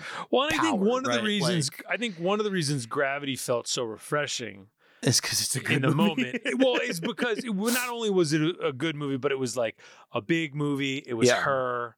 It was her movie. No one's taking that away from her. Yeah. It's great technology. it's an act it's like an action film. Yeah. Right. Mhm. It's like but not only that, like she gets the nomination. She's And got it's a- it's the kind got, of like, movie that incredible it- scenes. Yeah, the know. kind of movie. Not only is it like her movie, like she's the lead. It's like it's like all on her, right? Like it's like Oh, yeah. she's Yeah, very good. movie. the whole I- movie. that was that was like such a happy rewatch for me. Me too. I was like yeah, on my 13 inch laptop, like, oh, this is great still. Like on the like, I was like so happy about that. It's 82 minutes long. My yeah. God, I was expecting Like, to take it down a peg because I No. love I Gravity love- is 82 minutes long. Yeah, Yeah, it's it's amazing. amazing. It's like Wow. amazing. Yeah, I like forgot that too. Like it starts, you're like, okay, here we go, and then it's basically like ending because Yeah. it's like it's like a really such a well written screenplay because it's like the shit goes down, and then the whole thing is like, all right, she's got to get back to Earth, and but Yeah. it's like impossible, and she does it, and it's like, you know, yeah. I mean, it's Um, well, it's a real time movie, right? Like, Yeah, I don't. It, does, yeah, it doesn't ever yeah, really yeah. take a break, but but anyway, Yeah. that, that's all to say. Like this movie, I feel like is a perfect example of that. Of I think it's a deeply imperfect movie, but I maybe would recommend it to somebody who likes Sandy because like she's very. If she wasn't it. in it, I would I would have hated Yes, I, I agree, and I think I, I, I think part good. of it is just that it it it gears itself a little towards more towards being the bedrock of like a romantic drama with like a little bit of comedy versus like being an addiction drama because I don't actually think this movie has like the firmest grasp on like Yeah, addiction like- and how to treat it. Yeah. And, and I think honestly, the inciting incident is exactly the perfect example where like it's a broad movie, right? Like the Mhm. thing that gets and and look, I mean, for a lot of addicts, the thing that gets them there is some sort of insane moment. Mo- you know, like that's true. The thing that gets her there though is so broad that like it does you're kind of like, oh well, this is movie addiction then, right? Because like yeah, it's fun. you don't you don't need to have gotten to that point to check into a rehab clinic. There are plenty of people who consider themselves like norm quote unquote normal functioning addicts that should go to rehab much sooner for far less things than like ruining their sister's wedding and crashing into a house. to me, right? so to me, the most the most interesting part about the movie is I think look, Betty Thomas, I think is a very capable filmmaker. Yeah, I it's a solidly directed she movie. tends she tends to sitcom broadness in a lot of her movies, and I think your mileage may vary on that, and I think that's okay. I think she, you know, she's she's aiming often aiming to the rafters in terms of like a four quadrant Yeah. sensibility, which I think is Yeah, yeah. I think is fine. I think that's a, a choice, and I think you, you it, it can result in diminishing returns. And I do think when you get into the third act of this film, that's maybe Doesn't one fe- one of Doesn't the it feel one like of, it's missing like four scenes in the, well, th- I think I think act? it maybe was cut to ribbons because what Yeah. I'm gonna because what I'm gonna say is like to me the most interesting thing in the movie is like you get these flashbacks to Elizabeth Perkins and Sandra Bullock's childhood with their mother who was a drunk Yeah, Mhm. and probably a bipolar or manic Yeah, yeah. depressive type of a person Mhm. and I think the idea of Elizabeth Perkins went left and is this like very structured kind of Elizabeth very, Perkins is great in this very movie. good, though, just kind of actually. very like good, stick yeah. up her ass type yeah, of a no, person. it's it's kind of a it's. I think it's a tough But role it's for good. anybody to take, and sh- I think she does a great job with no, it. but but but the dichotomy of the characters is interesting. Where it's like you know Gwen, who's Sandra Bullock, is like the mom, Mhm. and Liz Perkins, who's the older sibling, did everything she could to not be like her mom. yeah, and it becomes this complicated thing of like you can tell Liz Perkins is like loves her sister but hates her sister for the same exact reason and that's mom and Yeah, I think yeah, like yeah. that is interesting right The like scene that is where- an interesting thing in the the scene film where sure. the therapy scene where like Elizabeth Perkins like comes to the therapy session Mm-hmm. and they're trying to get her to like use feeling words to describe how she feels. Right. And it, it goes off the rails, right? And she kind of lashes out at her. It's good because it's like, I mean, it's a it's a perfectly calibrated role, I think, on her part, because it is this thing of you're like, ah, yeah, you're kind of being a bitch, but at the same time, you're like a thousand percent right. Like it's not Mhm. and it's I, I think that's a f- that's a fine needle to thread i think with presenting as unlikable and then being able to immediately turn it around and Well, and yeah, be agreeable yeah. is is i think Yeah. not an easy feat for an actor and i think well, she and does I a great think job this th- almost the problem with this movie is like, and, and I, I brought up when a man loves a woman earlier, like this movie's almost more about um, um, so you know when a man loves a woman is about alcohol addiction but then really what it's about is andy garcia um what is it called now i can't think of the phrase of like when he, Tate Donovan. he where it's he also drinks and He's an enabler. an It's a- enabler yeah. okay thank Yeah, you. yeah, yeah. okay so what what i like the most interesting parts of 28 days is she's surrounded by enablers right Yes. like like Yeah, yeah. like jasper who's dominic west is enabling her she you know Yeah. he's not taking her seriously he's not taking her recovery seriously and even elizabeth perkins whether or not she acknowledges it she's enabling you know uh sandra bullock's character Well, because she's not like acknowledging the disease, right by right? Refusing yeah. by like refusing to accept you know her disease right like yeah. and so i think those are interesting nuggets in a movie that kind of chooses to ignore them Yeah. at the moment it should embrace them and i think Mhm. you get you know and even like even the viggo character it's like it's it, he feels cut out of the movie and i almost wonder if Their falling out kind of feels, I guess, mild spoilers or whatever, but they, they, you know, he kind of does some stuff that, that, you know, puts him out of favor with Sandy before she ultimately leaves rehab, right? And that happened so fast that that was So like, quick. that was the moment that I was like, it feels like there are t- like two scenes missing here. Like one oh, scene. Oh, I have a question. And then Yeah. at the end of the movie, this is like another kind of like Sure. cut scene at the end of the movie. He's working at the rehab center. Is the guy who shows up like the star of Santa Cruz? Yes. Yeah. Yeah. Yeah. Oh, yeah, yeah, that's- yeah. okay. Yeah. Okay. yeah. That But- makes sense. I just the- realized that. It's yeah, it's very strange because he it feels like there should be a scene after he fucks up, right? Yeah. Where he's like, "Ah, I'm sorry, and she's like, No, you fuck like that doesn't really happen. well, like it, he like runs to the cab at the end, right? But it's No, right, but there I'm saying it feels like there's a There's scene between, between, those yeah. two things, No. right? Because the No. cab feels like the last ditch effort to be like, look, you're not gonna forgive me, but let me give you this like advice, right? Yeah, like, you know, yeah. that I do like that they don't. They No, don't I think it's a good- shoehorn Me- a me relationship. No, I- it's great. I think Me it's a too, good it's yeah. a good way to close it, and I think it's an appropriate way to close it that they don't, you know, they don't get, end up in a relationship, but what he does give her is better than, you know, anything, right? Like just this Mhm. thing of, you know, you don't need to be in a relationship with me, but don't be in a relationship with this person because it's unhealthy for you, right? Like, right. what what what nicer thing could you be given by somebody, right? But yeah, I definitely feel like the third act it like forgets that it's a and it's a drama about addiction, and then it's like, oh shit, my bad. Um, got to bring back her roommate who tragically uh, and, d- and it's all hurried. overdoses It all feels really hurried, kind of. Yeah. Can I tell you an interesting thing? I Mm. as I'm looking her up, I just remembered. Do you know Mhm. that she's the only actor in the history of Hollywood to win a Razzie and an Oscar I in the did. same year? I did, and she accepted both in person. And she accepted Yeah. both. with a with a wagon full of all about Steve DVDs. What Yeah. a I, queen! I Yeah. always love that because Halle Berry also accepted a Razzie. yes, but it was a few Um, years after Monsters. but it was Ball. after Monsters Ball, Yes, right? And um, but I always love that. And I think the Razzies are like the day before the Oscars. I literally Yes. think it was like she got the Razzie, then won the Oscar the next day. Yeah. I- it's kind of nice. All about Steve I- to uh, I wish she won for a different movie, but you know, here we are. Yeah, if she would have won for Gravity, what right. the things It'd that would have changed? We'd- yeah, Well, Yeah. look, I it's the yeah. look, it's the Jodie Foster thing, right? People always say like, had you known Jodie Foster had Silence of the Lambs coming out, you wouldn't have given it for to her for, for the accused. the accused. Yeah. And Sigourney Weaver could have won for Gorillas in the Mist, you know. Oh, there Yeah. you go. but but Those gorillas were in the mist. That's true. They were in the That's mist. true. Um, but so yeah, I mean that's 28 days. It performs okay. I think ultimately is a little bit of a disappointment. But you know wh- what's funny is that same year. Do you guys know the other movie Susannah Grant wrote? uh, Alvin and the Chipmunks, the Squeakquel.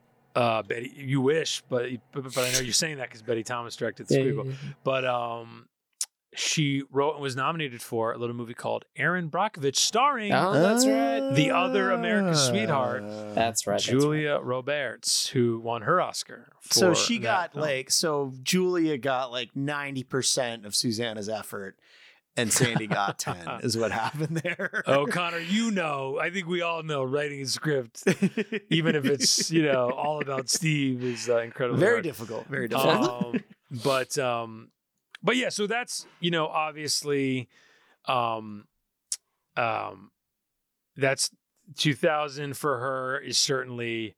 She has Miss Congeniality right after, so that's I was going to say it's kind of the Oh, beginning yeah. of a nice little run Yeah. where it's like a bit of a comeback, right? So 28 days into Miss Congeniality, murder by number under murder by numbers underperforms, but it's kind Hell of a, yeah.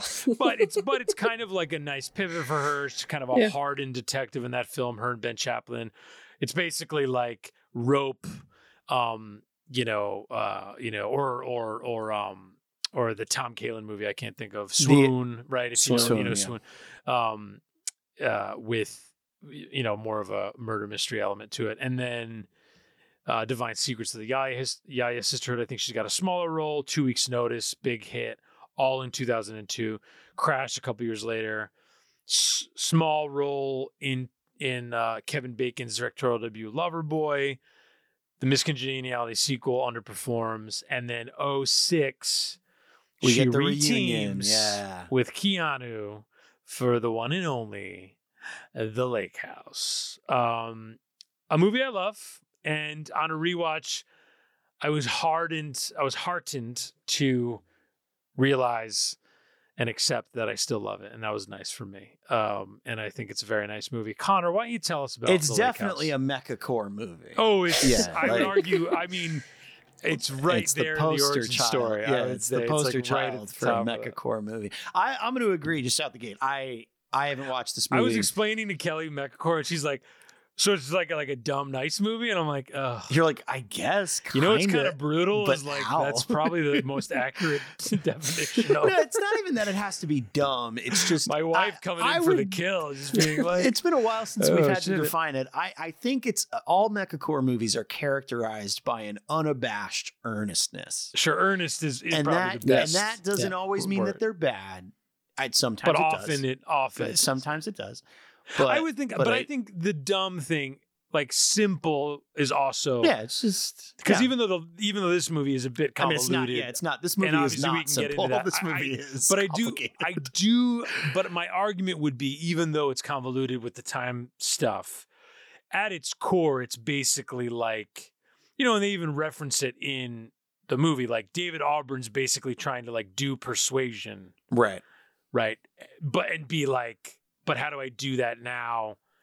Where I just want to have my two leads pine for each other, you know. And I think luckily they do have great chemistry. I do think that holds with this movie. Yeah, and we should say it's a remake of a uh, South Korean movie uh, from just not not too long prior from uh, Yes. what two years prior Yeah, and Yeah. David Auburn, I should say, is a guy. He wrote um, Proof, which is one of my Mm. favorite. which movies. we Oh, also yeah. which we covered on our Jake Gyllenhaal which a episode. movie I Yeah. a, a movie I love, love, love. Yeah. Another uh, you call mecha we gotta core reach out. We gotta reach out to like the Roxy Cinema or something and get a Mecha Core, get Proof and Lake House as a. Honestly, month of uh, Mecca, could we? let's Here's the thing. I Yeah. think Auburn. I think David Auburn lives in New York. Could we he get would him show. to stop He would by, show dude? up. He Oh, would Are show you up. kidding me? Let's I would freak out. Let's freak do it. Um. so anyway, sorry. So the Lake House. It's a remake of a Korean. Nobody movie. would come. By the way, nobody would uh, come. called Proof Il, Il, Il, Il Mare, which means uh, it's Italian for uh, the sea, Hey um, which is uh the name of the restaurant in this film. Um, but anyway, it's it's a we'll call you know small small sci-fi film um, about two small, yeah. people who are in Chicago, but they are in two different timelines. And not not so, but not some crazy like 1930s present day thing. They are just two years apart. Which weirdly, I I I know like people cover this movie on other podcasts and they talk about it and they laugh at that part of it. But it, it to me that I'm like that's kind of the most clever part because it seems like it wouldn't be complicated, but actually kind of is. Like it, I, I do think this movie does a good job at unpacking like the small weird complications that would arise from just even a two year gap, right? Like given what happens in these people's lives. Anyway, I mean, look, I think um, yeah, it's like it's not a lot of time, and yet it's so much it's a, time. it's right? a yes, it's, it's a, it's kind it's of a nice. The gulf is wider than you think. Yeah. yes. Um, but but anyway, uh, Sandy is a doctor named Kate, uh, who is in the 2006 timeline, um, and Keanu plays Alex, who is an architect uh, and sort of part of a lineage of architects. His He's like a his- near, he's like yeah. a near duel. yeah, he's like a he's like a he's not like other architects. He's a cool architect. Um, yeah. So that that Gary Goldman joke. Does he do well? Nah, nah, Nah. uh, no, but he is uh, he's the son of Christopher good. Plummer, who's like a very accomplished architect. And basically, Keanu Reeves has a terrible relationship with his dad, so has disappeared for several years. Kind Yeah. of went out, did his own thing, is now making his money as just a dev- like a real estate developer, right? So, as architects are concerned, a very like low, Right, like a contractor, yeah, like a developer guy. Yeah. uh, but a low tier thing for him to be doing, according to his according to Low his father. status. Is- exactly, exactly. Um, and so that's his whole deal. And he has just moved into this lake house, the titular lake house that was they do in- say Lake House a, a lot. I They mean, why would why would I was snapping at the screen why, so They many times. would yeah? You were doing a lot of Leos, a lot of Leos. Yeah. Um, no, they do. They say it a lot, and basically, Beautiful Lake Can we say beautiful Lake House? I do not want to live I there, but hang yes, on, I gotta get through this because it's complicated. Hang on. That's So, beautiful. It's so just say it's sorry. beautiful so, House. so Keanu Keanu moves in, Sandy moves out, has moved out, right? yes. And yes. Sandy writes a letter, right? And Keanu gets it Receives and doesn't yes. immediately realize it's from the future. And very quickly they realize what's happening. I'm going to skip the mechanics Well, of it because they don't. Uh, don't skip the mechanics, but quickly, Ke- Keanu, it's a fixer upper when he gets there. Yes, correct. So when he gets the letter, he's like, "What are you talking about? No one's Right. lived here for years." years. Yes, and that's what sort of Prompts the like, Prompts- what's going on. Exactly. Is this a exactly. magic? It's a magic mailbox. yes, is what it is. exactly. Yeah. So so, but there's no explanation to it other than you just have to kind of run with magic mailbox, right? Now, can I? And then let me ask a quick question. Am I gathering from you guys are kind of have confused faces? Have you not had magic mailboxes in your life? Is this? I mean, I live in Um, I live in New York City, so I don't. It's not. am I the only one who's had ex- that a Pittsburgh personal thing? I experience? I, really with know. I, I had one in my last residence. I just don't like to talk about Oh, it. but- okay. Sorry. Well, I- My- you know what? then I won't even break. I, I don't have that. My school had a magic school bus though, so Oh. Oh wow! Hey, Uh. fun fact about Magic Schools. Did you know that Okay. Lily Tomlin did the voice of Mrs. Frizzle? I you know? did. Actually. No. I did. Yeah, She they're the, the she's kind of got a frizzle vibe. Yeah, oh, I oh, get oh, that. Oh, fully. I get that. Fully so. Yeah. Anyway, keep talking about this Oh. Movie. I mean, we're kind of done. It's like they, no, no, no. they realize so it's yeah. So it's a whole. what's happening. It's a whole they fall in very. It's a very Nicholas Sparksy thing of sure. like them carrying on this correspondence, falling in love. Meanwhile, she's sort of in and out of love with Dylan Walsh, who you'd know from Nip Tuck and Congo, um, and and the stuff and the stepfather. and the step and the stepfather remake. Sorry, um, and and Keanu is sort of in the midst of dealing with Christopher Plummer, his relationship with him. Lynn Collins is popping by. Yeah, Lynn Collins in a very small role. I love a Lynn Collins. Kind Love of a bummer Lynn that she Collins. never really. Let's get. Can we get a little Lynn Collins? Let's get Lynn back. Yeah, Lynn. let's get her back. I kind of, Oh, she kind of, we kind of did Lynn Collins dirty. I'm going to be honest, but Yeah, John Carter. basically they carry on this romance, and I, I feel like we got to spoil right because it's it's Yeah, whatever, it's yeah. worth talking. So if you haven't seen the movie, you can stop now and come back because I mean- because we'll spoil it. But early on in the movie, it's Valentine's Day, and Sandra Bullock. It's her first day on the job at this new hospital in Chicago, and a man gets hit by a bus and he dies, and she's so distressed by it and whatever. And what you slowly realize, I mean, what you as the audience kind of know immediately. I don't really think the movie tries to hide it. No, the movie's but- not really. but yeah. what, but what you almost immediately realize is the man is Keanu Reeves, and she Yeah, doesn't yeah. know that. So the tension of the movie arises from what you're like, "Ugh, okay, like how is this going to happen? Um, and at one point, Keanu manages to go to a party that Dylan Walsh is throwing, um, because they happen by each other, and so Keanu winds up at the party, meets Sandy in person. And There's like a magic dog. yeah, too, yeah. of. There's a Yeah. dog that both of them encounter that remembers both of them, and Yeah. so yeah, not unlike Love Potion number nine with the cat magic, and this one you have dog magic, um, and basically it becomes the, they sort of use this mechanic to their advantage where they're trying to they're trying to figure it out now. One of the things you could say in this movie, because she says, you know, he asks, Where were you in 2004? Right. And she's like, Oh, I was in Wisconsin doing whatever, my residency or whatever it is. Right. And you could ask, like, okay, well, Wisconsin's not that far away. So he could just go. Right. Oh, yeah. But I do think the movie does an okay job of skirting around that because it's like he can't just show up and like do that, right? Like it wouldn't, he would look like a fucking insane person, right? Like I've been corresponding with you, right? Now, Uh-huh. that said, if they really wanted to figure it out, he could be like, hey, why don't you write something to yourself that like only you would know? Uh-huh. you know, that I can then use as proof that like I'm talking to you. Right. Yeah. And then they could probably solve it. But whatever. If you do that, you don't have a movie, so it's fine. But I, think the movie really capitalizes on like I- and and this is the thing. I think the movie does a lot of sloppy things to kind of cover cover its tracks, you know? And I think you got to have a willingness to kind of go with it to enjoy it basically. And I do think well, just they're, casting they're, the- like- yeah, they're like it, ignores things like you know yeah.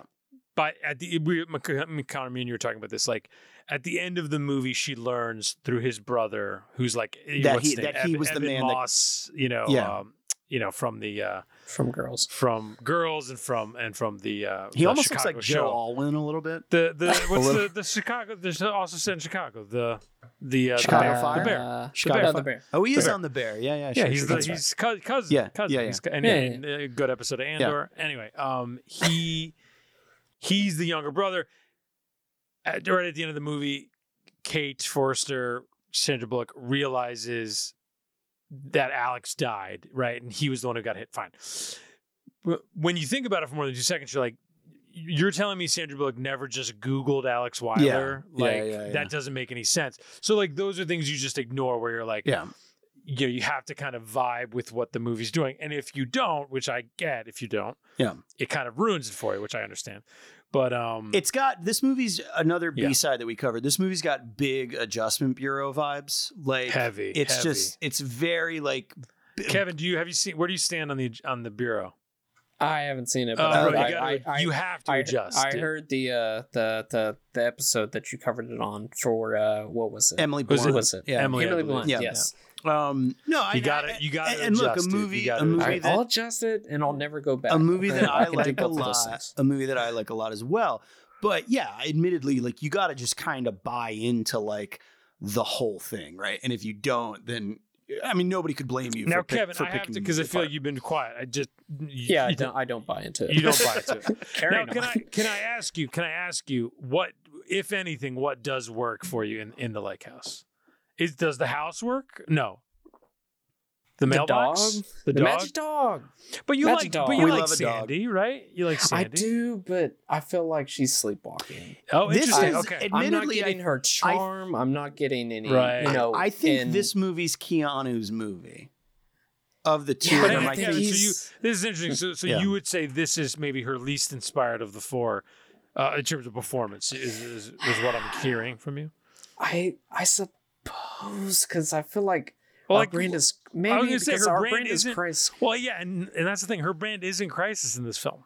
That's true. She Which- doesn't play but somebody our named brand is Calamity. cri- which we'll get to. I mean, our brand is Calamity. crisis is at least I think playing to Sandra Bullock's strengths, right? Even if Yes, Yeah. I feel I feel like I can't I can't think of a movie, but there's like a movie where she pretty much plays something similar to Our Brand is Crisis, but a little. I mean, it's pretty much like more serious Miss Congeniality. yes, is yeah, her yeah, role in exactly, exactly, exactly. And I would rather watch Miss Congeniality. Sure. but I, I don't I don't know. I I guess I preferred her role in Our Brand is Crisis, but Hey, this is fun. I'm just because I was trying to look for the movie. Do you know her name? Just speaking of Tate, you know Uh-huh. her name is in the proposal?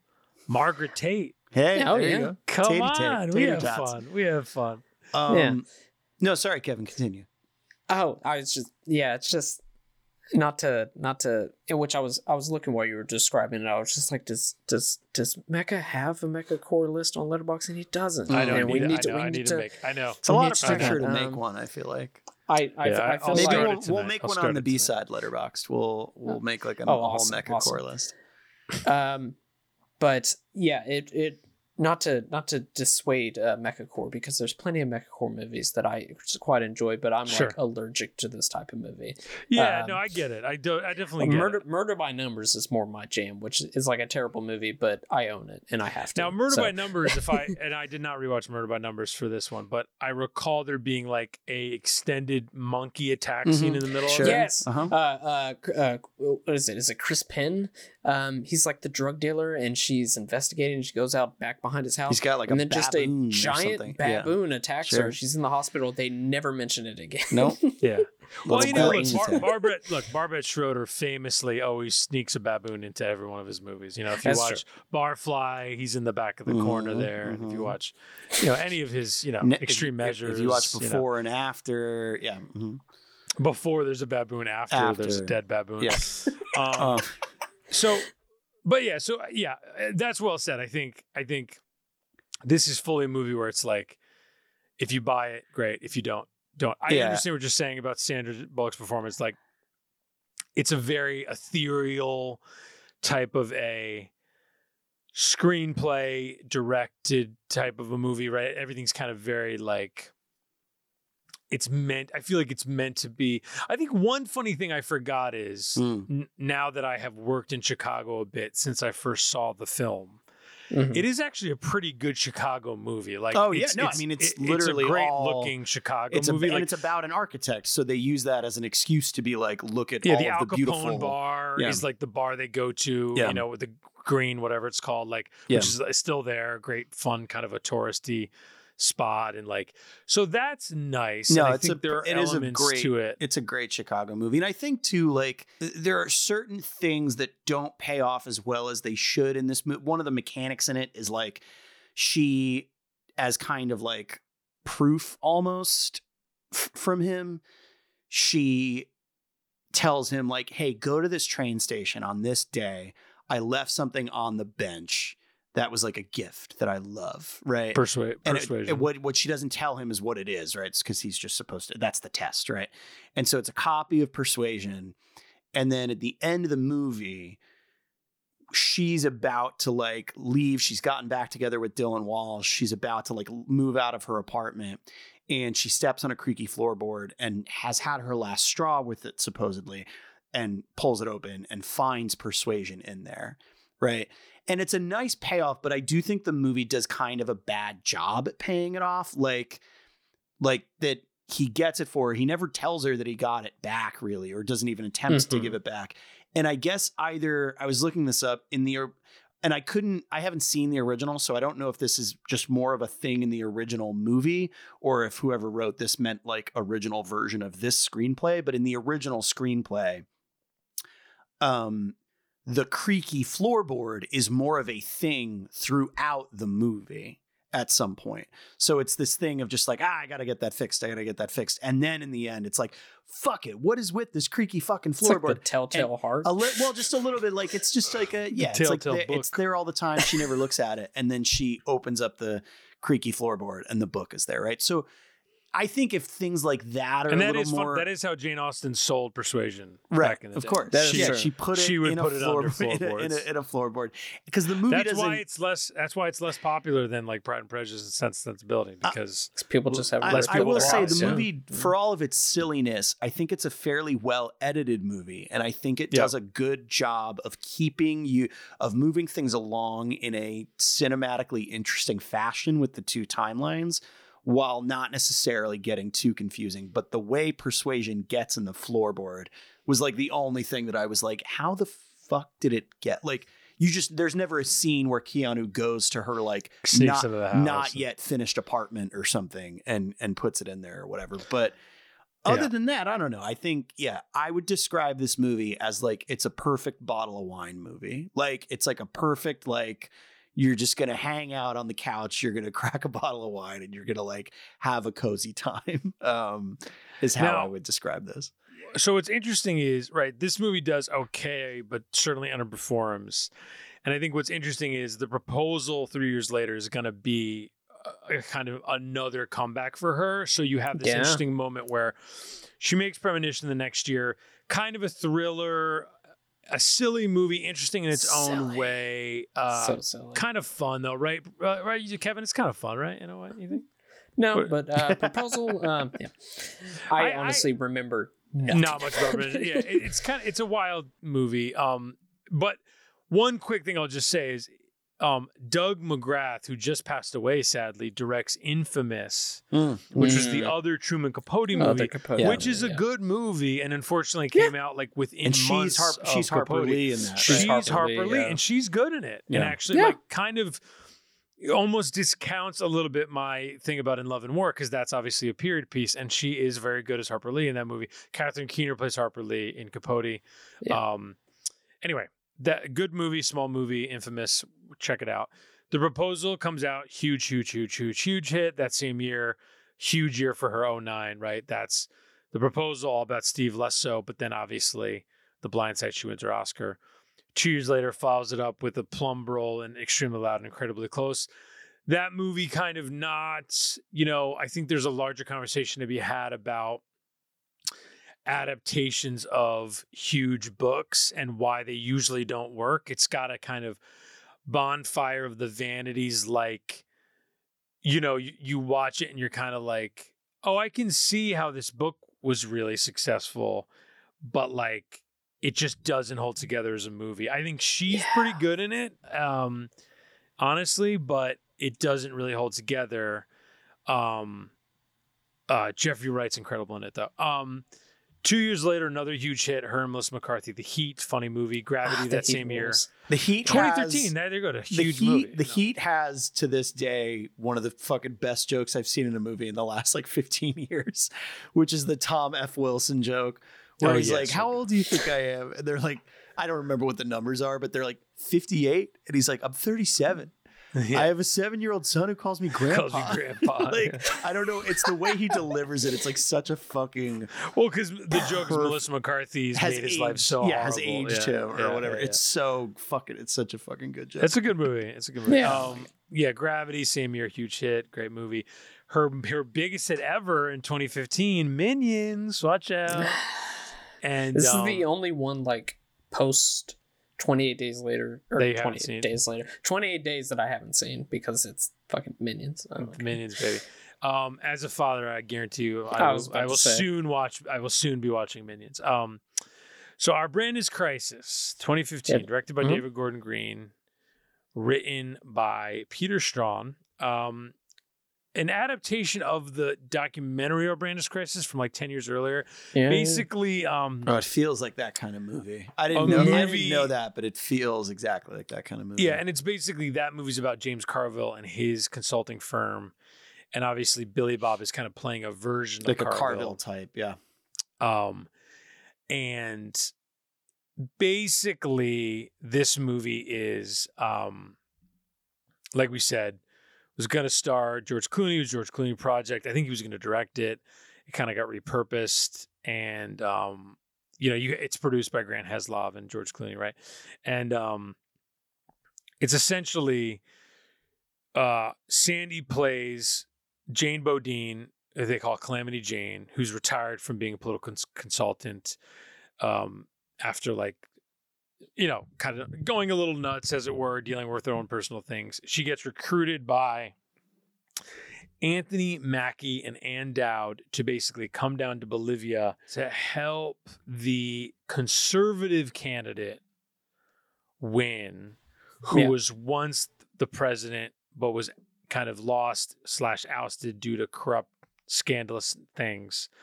And this far more progressive candidate is running and winning in the polls currently. And nobody will take this job because this dude whose name is um is it Castillo? Yeah.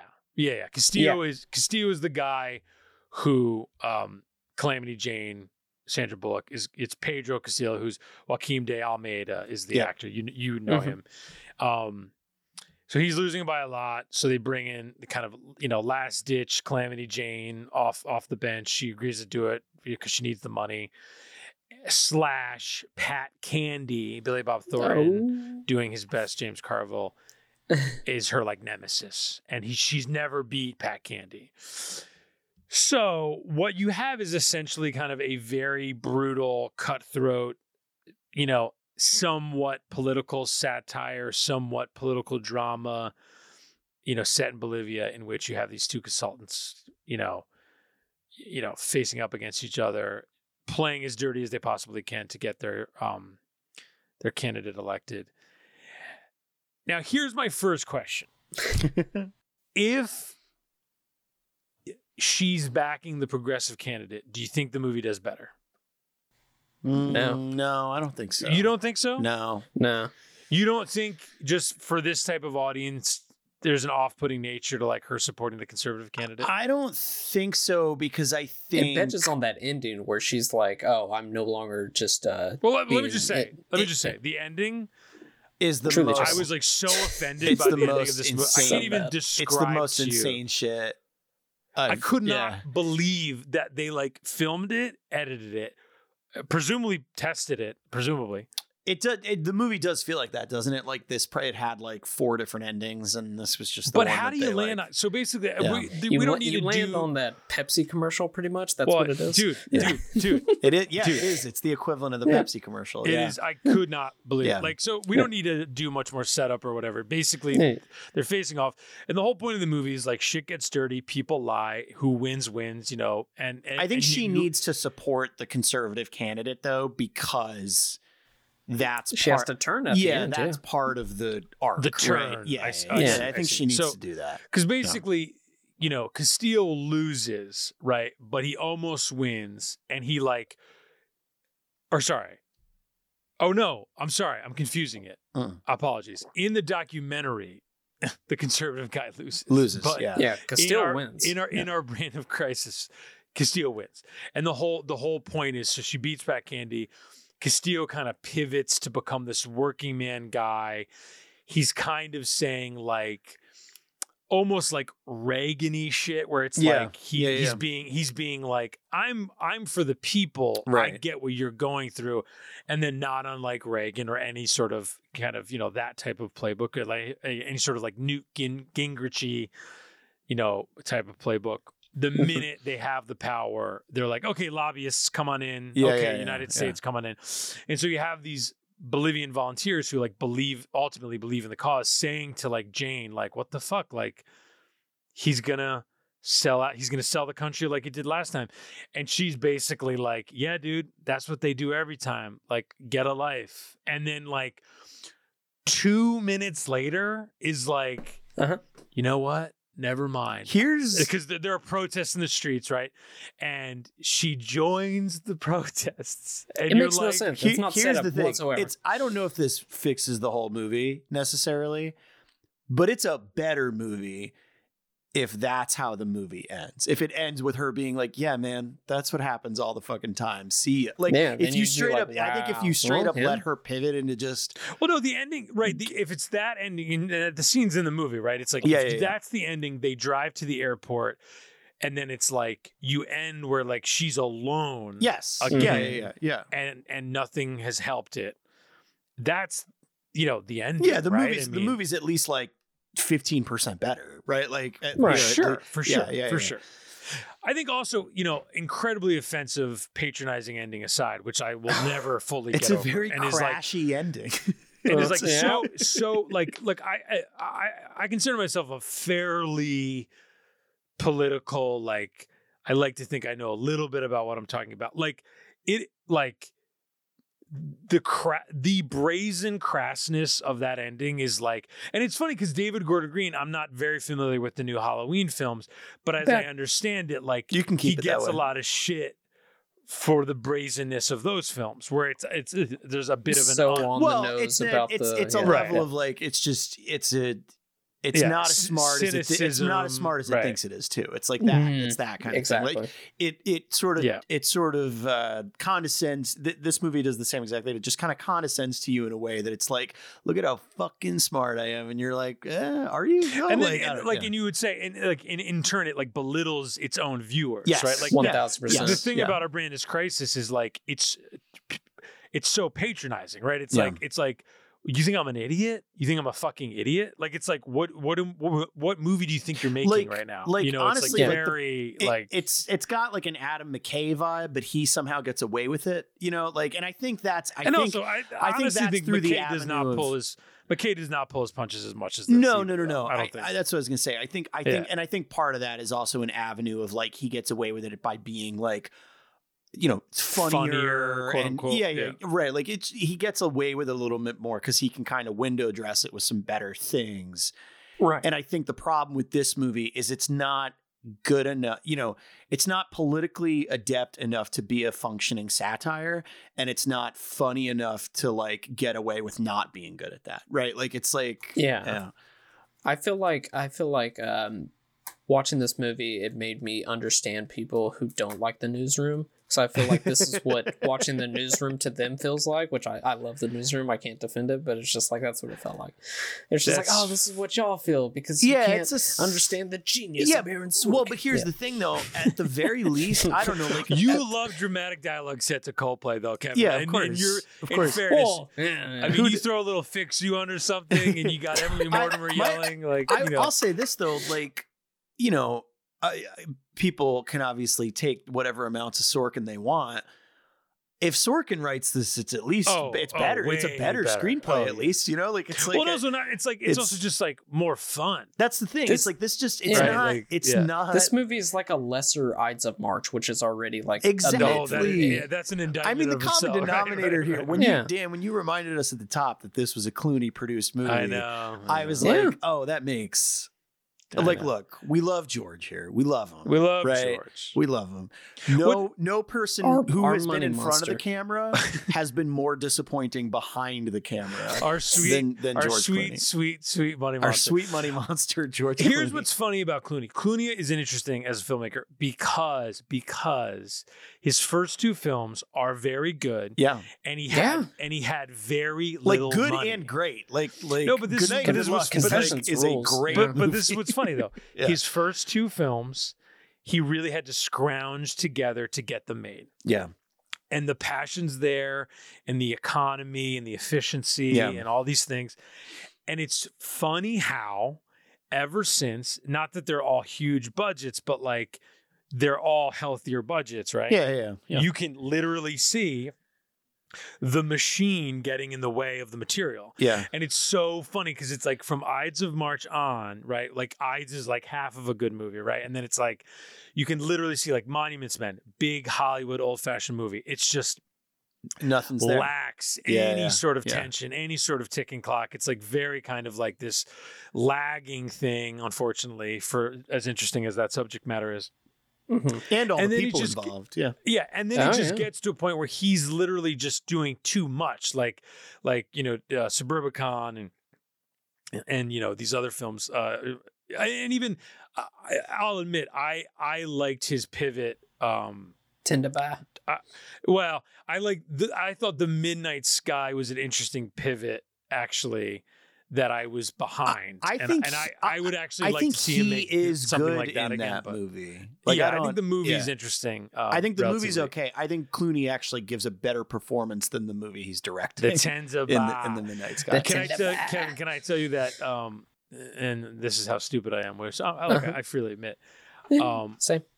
Con- Connor, when, when was this? When the movie was coming out? Connor I didn't know because like, I I rev- or I didn't I don't know if I reviewed you it, Connor but I goes, went to Connor a goes, screening. It's so crazy because if you flip the tender ball around, right, I was like making a joke. I was like, yeah, I was like, and I it's so- literally, I literally was like, oh, yeah, of course. I never thought about that. I never thought. I think you mentioned that on an episode, and I was just like, I'm gonna pretend that my mind's not blown right now Connor was I was literally like, because I Connor- just said Tinderby for Connor- like five months and I didn't think literally about it. think Connor was like, "Are you the fucking I like look, you can't. You're my in my best. You're my best friend in the world. But in that moment, I couldn't. hi- I was like, "You fucking idiot!"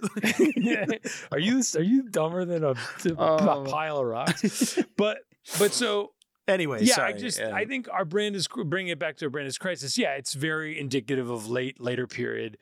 You know, Clooney as producer slash filmmaker. I think that's unfortunately not a compliment. I think, yeah, look, Sandy has a propensity. You know, maybe Kevin, you want to mention the Unforgivable for a second, which I know you have seen, but like, I think she has a propensity with her more like, you know, um, topical films to maybe be attracted to like a broader sense of of of scope, you know, and and I think Mhm. that's not uncommon for you know bigger movie stars. You know, I think you know even even a Jane Fonda, right, who I think ha- has done a lot of great work. You know, you know, coming home looks a a lot broader now than it did in 1978, right? And I think that's not uncommon. I think that's not necessarily the worst thing. I think broad messages do can can uh, can affect g- positive influence Sure, sure. even even if it's at a shallower level. All of that being said, our Brandis crisis just does not hold any weight at all. And even when she delivers the title line, it doesn't feel like it's enough. She's like, "Our brand is crisis. what we're selling what we're selling, crisis. Sandy." Even though I do like her in this movie, No, I don't. That's bit. I guess what I was saying before. and I, guess don't- bring it back to what Kevin's saying. It's Yeah. like kind of no matter what, it's like even in an ad for the yellow pages, you'd be like, you know, Sandy kind of crushed that. That's what I'm saying. That's you what I'm saying. Yeah, like yeah. Uh, like I think this movie. What I was mentioning before is that I do think this movie at least knows how to cater to her strengths as a performer, and they are many, right? As we've said, like it's yeah, the it's burnt, like the burnt Yeah. out hair, the tired eyes. It's a little bit of a different performance, but it's still kind of that sardonic. You know, I'm above Yeah. this. Why am I here? Like, you know, I, I'll, you know, give me the Zoe Kazan. By the way, what's happening with the character? What? Like, she what is speaks happening? Yeah. Like, she's uh, she's young. They they bring her in as like an X factor, and she just Yeah. translates. You're like, is that what Yeah. it is? She speaks Mhm. Spanish. You couldn't Yeah, find that's it. anybody who speaks Spanish. Mhm. uh, Scoot McNairy. We love a Scoot, but not in this movie, unfortunately. Um, Mitchell Kevin- Mitch, Mitchell ahead. Beaupre uh, informed me why his name is Scoot, and it's because when he was little, he used to scoot his butt on the carpet all the time, Oh, and his dad would call him stop it Scoot. right now. What's his That- I what's his what's his birth name? It's like John Scott? It's Scott. Scott. Scoot Scott Scoot Scott Scoot Tater Tot. Oh, No, his real name is John. Uh, yeah, I and, know Uh, Scoot and you go by Scoot. It's better. I mean, John McNairy. Yeah, that sounds like a like a, a villain. in McNairy's a good last but- name, so like John McNairy could still be a stage name, but John, oh, how about definitely this? a different Bro, actor bro, than Scoot. or but- middle name Marcus. Marcus is his middle name. Marcus Marcus, Scoot McNairy. Mar- Marcus, Marcus, get over Marcus here. McNairy is pretty good. Yeah, Marcus McNairy. He doesn't look like a Marcus. Though. No, he looks like a Scoot. he's a Scoot. He's, He's a he's Scoot. scooting. Yeah. he's scooting. He's Scoot. Yeah, he's a scooter. So, Yeah. Kevin, real quick, Unforgivable. What's your vibe on that one? What do you think about Unforgivable? Okay, so Can I let me just is she is, is she unforgivable in the film? she's not very.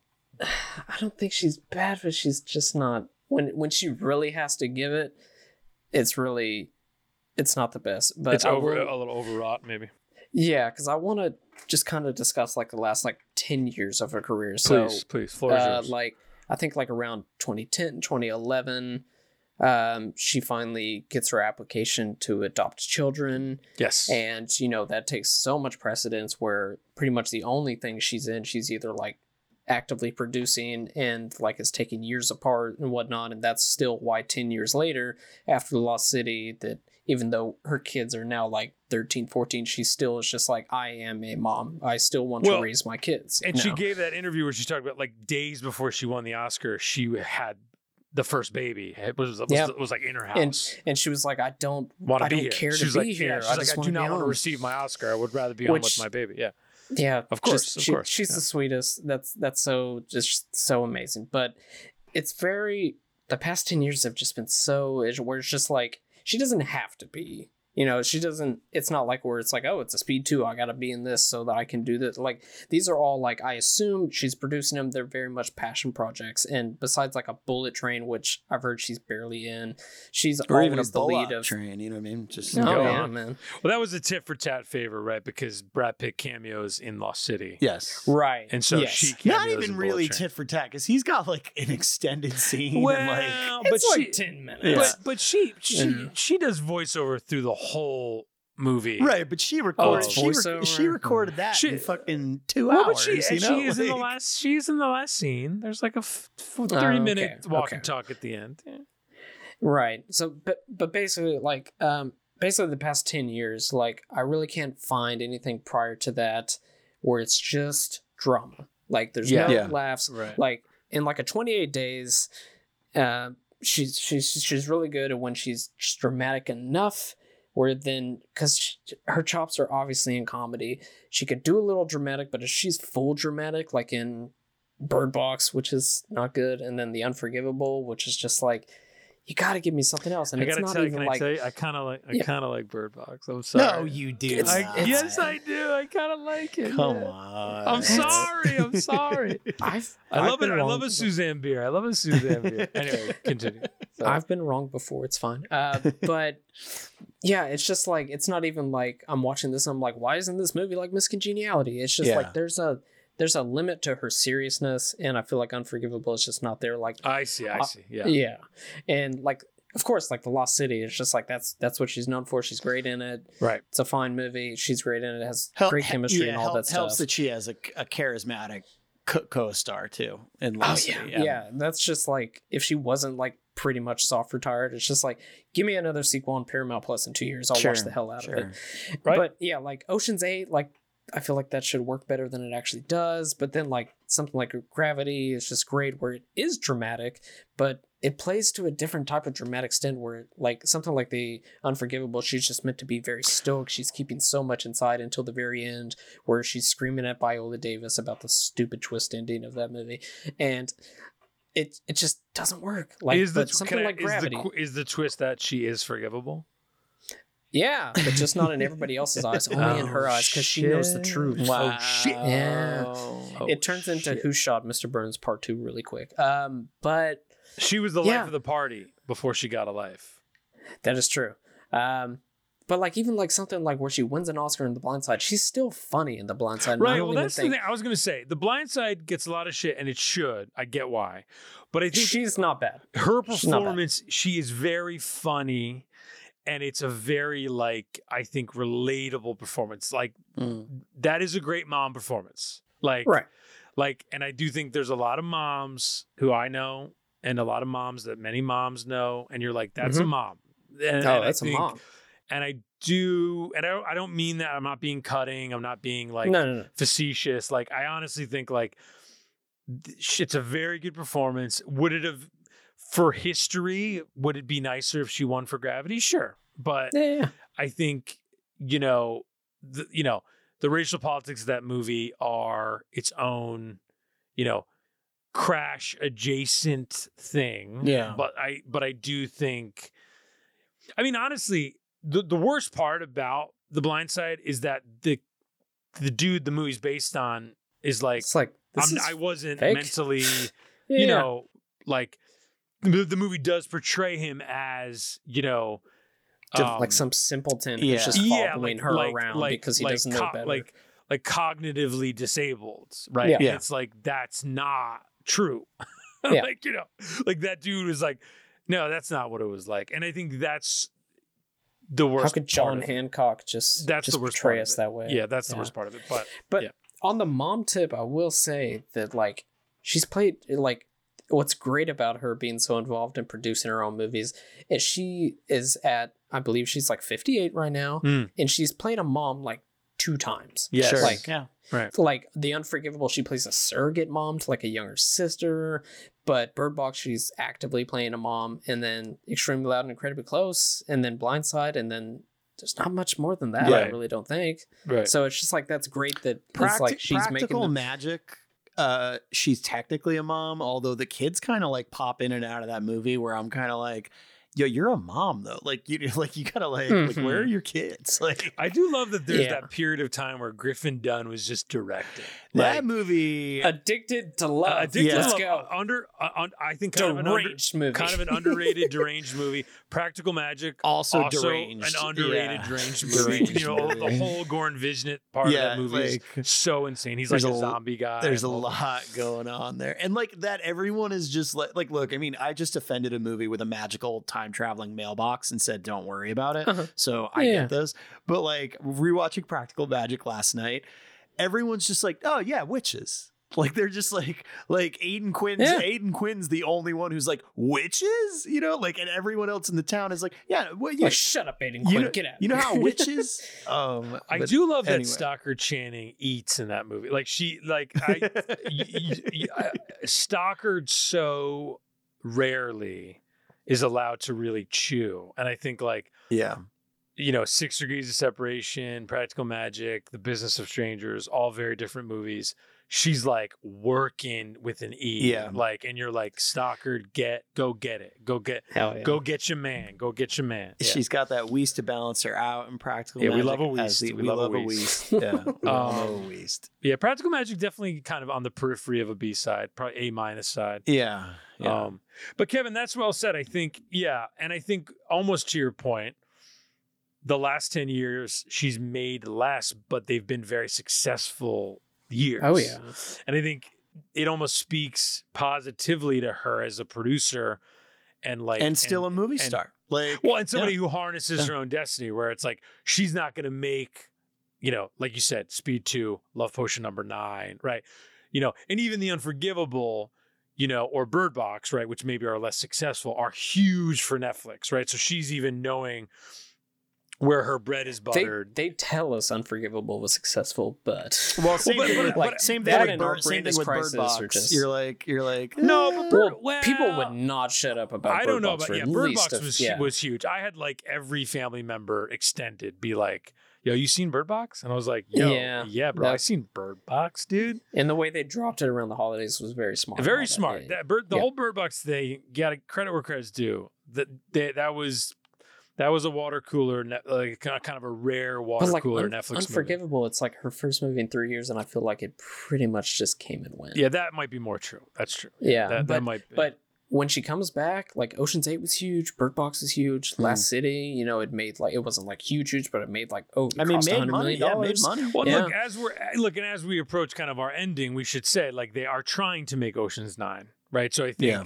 you know y- you probably will see her return for that, and I think obviously in a perfect world you get George Clooney to come in and you know do a little moment. And, Crossover. you know Debbie Have and, Dan- Debbie and Danny go. Ocean Yeah. popping in, and you know I, I love a brotherly, uh, sisterly. Honestly, Sandy, Sandy in Can this- we sneak? Can we sneak Keanu in, a la Ocean's Thirteen? Maybe get As like Keanu to play the villain. as like a yeah, as like an Andy Garcia adjacent, like whatever. Yeah, get a get a because I will say I know Kevin, I know you hate the Lake House, um, but I want to I want a third uh, I want a third Keanu. I mean, I'm gonna San- be per- I'm gonna be perfectly honest. I want a th- Uh-huh. I want a third speed. Like I Ooh. I would lo- I, then look, this is low hanging. Where are they gonna? What, In- what are they gonna put it on? no, we're, they're gonna put it on a fucking plane. Ooh. And no, no, no, I so Gavin. Can we get- can we get shout- Jerry no, no, B no, on sh- board, Shout out to shout out to Gavin Mevius. We they're they either. I mean, she did Bullet Train, but she didn't get to go on the train. So Kevin, Like- did you have you you been on mixed reviews? You have. You have. yes, uh, for but Julia sh- Lewis. shout Oh, out, nice, nice, shout out to Gavin Mevius. Gavin and I workshopped. Gavin's the best. We, we workshopped Speed Three years ago, right? Okay. Okay. So okay. Okay. so Speed Three. Slow day at the office. It's yeah. a I- it was um and and so we workshopped speed three years ago it's sandy it's keanu reunion right classic. that's the selling point right Can we get Joe? Can we get Joe M back? the Lauren? bad guy the bad guy is dane dehaan Mm. and, Okay. Oh, and this. dane Okay. dehaan is now a Can't stand him. fucking like mad bomber but he was jeff Oh, well, that- I- daniels, Daniels that is- tracks, son but, uh, who Jeff blames Daniels' his son, who blames Keanu Jack Traven for, for his death. yeah. for his death, I kind and of like so he that. he masterminds a position yeah, to like so get you're them. a little Die Hard three. yeah, yeah, exactly, little bit. exactly, a hundred million, ten percent. And you either put it on a train or you put it on a plane, right? Whatever, you figure that out. I But- like plane, more but than the train. but the selling point is it's Sandy, it's Keanu, they're back together, and you know, and then you and put then it on a plane way. and it has to stay at a certain elevation. it's- you but call they it have fucking to, like it's so speed three altitude, you have like to or whatever. Like you you got turbulence. Come on. Well, Yeah. turbulence is already isn't is a that, movie. You a think movie. HBO is going to see Ray, over Ray, that. Ray, it's a Yeah. Ray, Ray Liotta, Liotta Lauren, vehicle. Yeah. Ray Liotta, R.I.P. Lauren Holly film, right Turbulence. right Yeah. but anyway that i feel like that's the thing you gotta i think that's that's the thing i would want in terms of in this world where she's like only gonna come out of semi-retirement for like the oceans nines of the worlds and whatever Mhm. and in a world where you know Keanu's wrapping up John Wick and whatever. Like, yeah, I don't know. Give, Right. give me give me Speed three. Like, I would that would I would love that. I, would I mean, eat- look, eat yeah, I. I, I agree. I mean, Yeah. I, I, you're not gonna, you're not gonna like if me those are the movies we're gonna get now, give me that at least. Like, Yeah, I think yeah. we've earned it. Like, Well, and I guess as we kind of approach the ending, Kevin, is there anything you know? Obviously, a big Sandra Bullock lover, uh, Mm-hmm. Mhm. as you are. Like, would you want to miss Congeniality three? Do you want to see her do something else? Is there anything you haven't seen her do that you wish you'd seen her do? Or Put her. I mean, I'm always gonna say this. Put her in a horror movie. oh, a horror movie. sure. Oh, that's Never a good been in a horror idea. movie. She's never been I in would a not say movie. Miss Congeniality three because Miss Congeniality two exists. Sure. And no, Not Yeah. a great movie. But- yeah, sure. but yeah, no horror movie. Give That's me a horror interesting. Movie. A horror. Well, Bird Bu- Bird Box being the closest. Thing, Yeah, right? sure. True, true, true, true. I guess but- um, premonition and murder by numbers as well. those numbers didn't murder enough for me. I'm just yeah, Yeah, it's uh, not those full are- on I would horror. say They're those are more thrillers. thrillers. Yeah, yeah, those. Yeah. thrillers. Sure. yeah. Bird Box certainly is like there is a monster. There are horrific moments. Like you, you know, there's suspense. Like, but you're right. Like not a true like, yeah, like Sydney Like, Prescott. get her in blah a- blah They're blah. Get her in you know, Put her in in, Scream in Seven. an Ari in an Ari Aster movie as the you Wow. know, yeah, like get Oh her in a my God, hereditary like yes. psychological horror. yeah, Yeah. just go nuts with that. Well, you know what's funny? That's actually she's very traditional in that way too, where like she has not done enough of like, you know, fur, an imaginary portrait of Right. Diane Arbus, right? Yeah. Like I think that that would be a cool like go a little wild, Sandra Bullock, like yeah, make do a like weird a one. You know, yeah, work with like you know Sally Potter, work with Oh, you know, work with Susanne Bier again, but you know, do something weird in in in Denmark, right? Like you know, like that type of a thing. I think Yeah, yeah. she really hasn't done that. That would be kind of a cool thing. I don't know that she would now, I guess, but you know, you know, like yeah, just do like a chamber piece, you know, th- you know, thriller of the mind, you know, a horror movie, you know, wait until dark, you know, or Sure. whatever, you know, like Oh wow. You know, That that, would would be kick ass. cool. That would be cool. Yeah. Um, yeah, th- I agree with that. I would love to see that. Actually, that's a great. Yeah. That's a great thought. Um, Connor, what about you? Anything you're dying to see from I think mine would be- semi-retired Sandy? M- mine would be the speed thing is the easy thing, but Sure, um, plane, But I, speed. you two, mentioned the- three, three plane turbulence. yeah, you mentioned the Ocean's Nine thing, and I would say I I think uh, Steven Soderbergh could do wonders with her. So I think Or, or how about you bring Gregory Jacobs back, right? Sure. Who's so- Sodi's guy. Yeah. did Steven Soderbergh himself. yeah, yeah, yeah. and um and yeah, I would I would see that. just I yeah, mean- just some kind of like because that I think is something.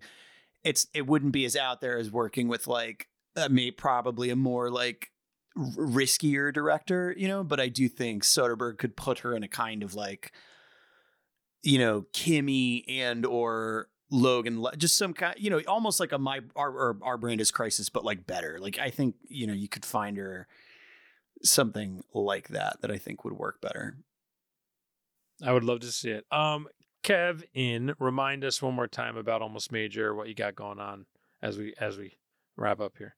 Yeah. Um. So we're about the midpoint of the Lionsgate movies we're going to be covering for almost major. Uh, coming up soon. Dan, you're gonna you're gonna bum rush our confidence episode. Hell yeah, dude. Um. You're also going to be coming on for Wonderland and the Cat's Meow. Yes, Um, Wonderland, interesting movie. That'll be fun to talk about. Yeah. Um. But yeah, confidence in the cooler. There's uh, there's still we still got like big horror movies like Saw and Cabin Fever to go through and stuff like that. Um, definitely wanted to space out a little bit, but it's been it's been really really good. I'm just especially after Artisan, which there's a lot of there's a lot of hits, but there's so many misses in Artisan's catalog, and the the misses are even if you don't want to watch the movies, you can listen to our episode because they're baffling, like the Jerry Springer movie or etc. right. Um, Well, the highs are so high, right? Because you have like Belly, right? But Yeah. then it's Belly, like, but then Blair it's like Witch, that- right, right, yeah. right, right, right. yeah, and then yeah, yeah, like Lionsgate, you got American Psycho. You know what would got- be a yeah. good you know what would be a good one? I'm sure you guys have it on your on your docket at some point. Mm. 90s new line. oh with New Line Like and Mike like like Mike DeLuca, like, you know, like Whiz Kid Yeah. Mike DeLuca new line, like right around Boogie Nights, but like Teenage Mutant, right? Like all Yeah. all of that weird shit where they were like the new kid on the block who was like changing the industry. yeah, you know? with like New Line, that would be something that like I don't know because we probably do it up until like Lord of the Rings because that's when it's just like Well, right. I would say Yeah. nineties, right? but, like yeah, but before yeah, it becomes a- something yeah, like that. It would be cut into like three different because that's a There's so lot many and there's movies. a, there's so many yeah. good stuff. Same with like Miramax, that would be so much and like and then with New Line you have Fine Line as well, and that's that's Yeah, a Fine thing. Line and could it's be just its own thing. Yeah. yeah. Well, that, there's just, see all those '90s specialty like October films, Fine October Line. Films, yeah. Um, there's a couple others like Hollywood are pictures. s- Hollywood pictures are so Yes. interesting, right? Like Touchstone, right? When it was like you know more officially, it's still Disney, but like back when it was like Disney was like actually making adult movies under that Touchstone Mhm. banner in the night. Like Oh, that's yeah. all interesting to me. Um, yeah. Yeah. that's why it's such a good it's such a good idea for podcasts because you can really like you're really touching on every corner of the industry, which is so cool. I know, Um, and it's just so exciting that we're uh we're about a year and a half into it, and we've done Artisan and Lionsgate, which are not like the biggest ones, but there's big movies there, and then there's interesting little ones. We still have New Line and Miramax, and if we want to get into like it's like technically a Warner Independent, is it technically mini Yeah. major, but it will we'll work around that because it'll still be uh, similar enough. But like, there's just so much more to dig up, and well, then even like you can get into story like behind them all. Yeah, you you like expand your definition, get into Golan Globus, get into polygram. It's like all these like Polygram, you know, I mean, you're kind of expanding a definition at that point, but I mean, it's cool, but that's all cool, interesting, you know, off off kilter stuff, right? It's like, yeah. um, anyway, yeah, really cool stuff. Um, Thank you. thanks for coming on. This is a long time coming. Yeah, thank Very you. cool to Absolutely. talk. Thank Sandra you with guys you. so much. Um, we we accept your lake house disdain uh, graciously, and I will tell you this: your love and referencing of Miss Congeniality, I, I am going to Mhm. go back and rewatch it because I do. It's so fun. I kind of was meaning to, and then I just didn't. Well, it's not a B side, so I just didn't get around to it. But now I'm like, you know what? I got to freaking. You know, we love a Ben Bratt. We love a Oh, Michael. yeah. we Look, it's a not too hot. Caine. It's not too hot. It's not too cold. All you need is a light jacket. It's great. It's it's it's it's it's not. I mean, it's not like a, a top tier comedy, but it's just so It's enjoyable. pretty. Like a lot of it's people, pretty funny though. It's- like it's very Yeah. funny. It's it's what the layman would call a guilty pleasure, but no, it's just No. comfort no, it's food, better. than Okay, that. yeah, it's a it's movie. comfort food. Yeah. So, yeah, that's that's that's one that I yeah, old, throw mi- on. old reliable himself, Donald Petrie. You know what I mean? A dude who talked about just a down the middle guy, just a Yeah, you know director of Little Italy, director of the original. I think didn't he do the original? Oh no, no, no! I'm sorry. He did. Oh, Connor, you know what he directed, bro? Mm. Uh, Welcome to Mooseport, bro. wow. Shout- Wow. shout out Mitchell. Um, That and makes a to Lose lot. a guy in ten days, which Uh. is a huge, huge hit. Um, Mhm. Anyway, Kevin, thank you so much. Connor, Thank I will, I will. Well, actually, also, Kevin, where can people find you on on Twitter? And? Um, yeah, if you want to suffer through me talking about nu metal and referencing Anaconda for the twentieth time and still thinking it's funny, uh, it's Kev Bonesy on Twitter, and then, but above all that, just follow Almost Major on at Almost Major. Just just do that instead. Yeah, yeah, actually, yeah. yeah. but yeah. And um, as always, at DJ Mecca. Um, hope you enjoyed the Oscar coverage that came before this, and plenty more to come after. And Connor, as ever, over to you to close us out. Yeah, you can follow me on Twitter at Scruffy Looking. You can follow this podcast on Twitter, Facebook, and Letterboxd at TFS B Side. And uh, yeah, we have uh, some fun things we're still putting in place, uh, like uh, an episode uh, on the B sides of Russell Crowe, an episode on the B sides of Orlando Bloom. So those will be coming in some order as we kind of lock that stuff in. Keep an eye out for that. Uh, otherwise, uh, you can catch me occasionally writing for the film stage. As of this recording, last week I published a review on Creed 3. Pretty good movie. And uh, I believe as this comes out, I will have published my review on John Wick Chapter 4, which you can check out as well. Other than that, as always, uh, thank you to Adam Blotner for our theme music. And uh, Dan, you know, I'd love to come and visit you sometime, but I can't because I got my license revoked. For speeding. You should have put on your cruise control.